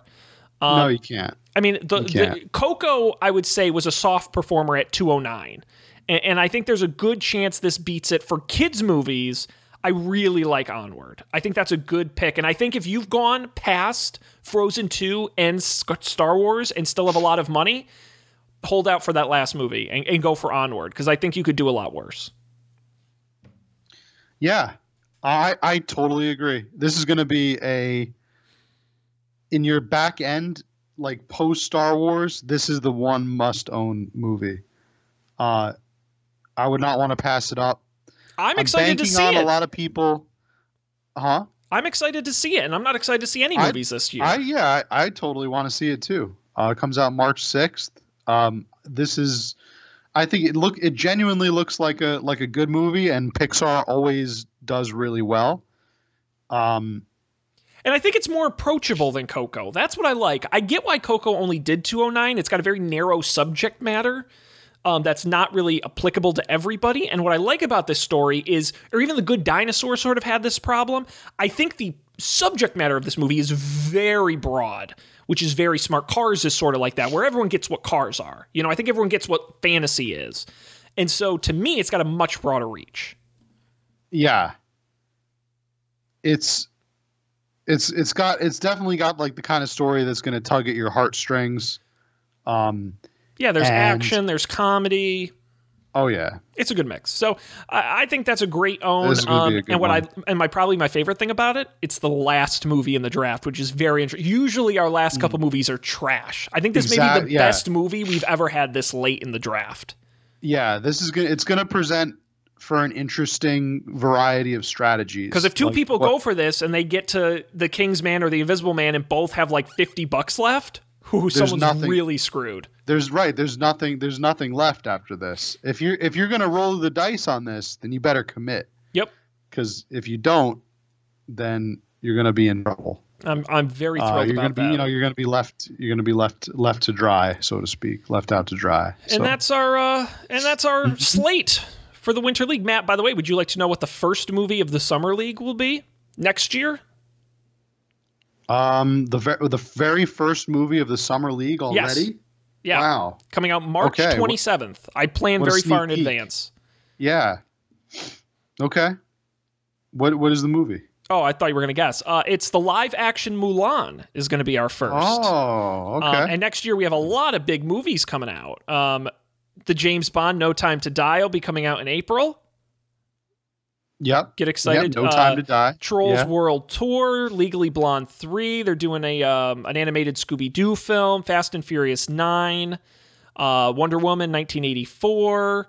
Uh, another Pixar movie's coming out in June. The Top Gun sequel, the Minions sequel, um, Bob's Burgers the movie, Jungle Cruise the movie. Um, a lot of really exciting stuff. So, but we're a ways off from that, Matt. We first got to draft all of these winter movies. People, come back next week, episode 160. You're not going to want to miss it. All six of our teams are going to be here drafting these movies. It's the best episode we do all year. Anything can happen. It's a can't miss episode of the show. You can get the show at upfordebate.tv. All the episodes are there, including the past ones. You can check those out. Uh, you can also subscribe to the show wherever you get podcasts. Apple Podcast, Stitcher, Overcast, Spotify, we're everywhere. And the video version is on YouTube as well. If you want to see the pictures of me baking, I'll probably post them on my Instagram as well after the show at uh, Instagram uh, at Sean Jennings. And uh, you can contact us at Up for Debate TV on Twitter or email us up for debate TV at gmail.com. Uh, I think we've all had a very fun time here tonight, but we got to wrap this up. So, on behalf of Matt, I am Sean. Thanks for being here. We appreciate as always. And we'll see you next time for another episode of Up for Debate.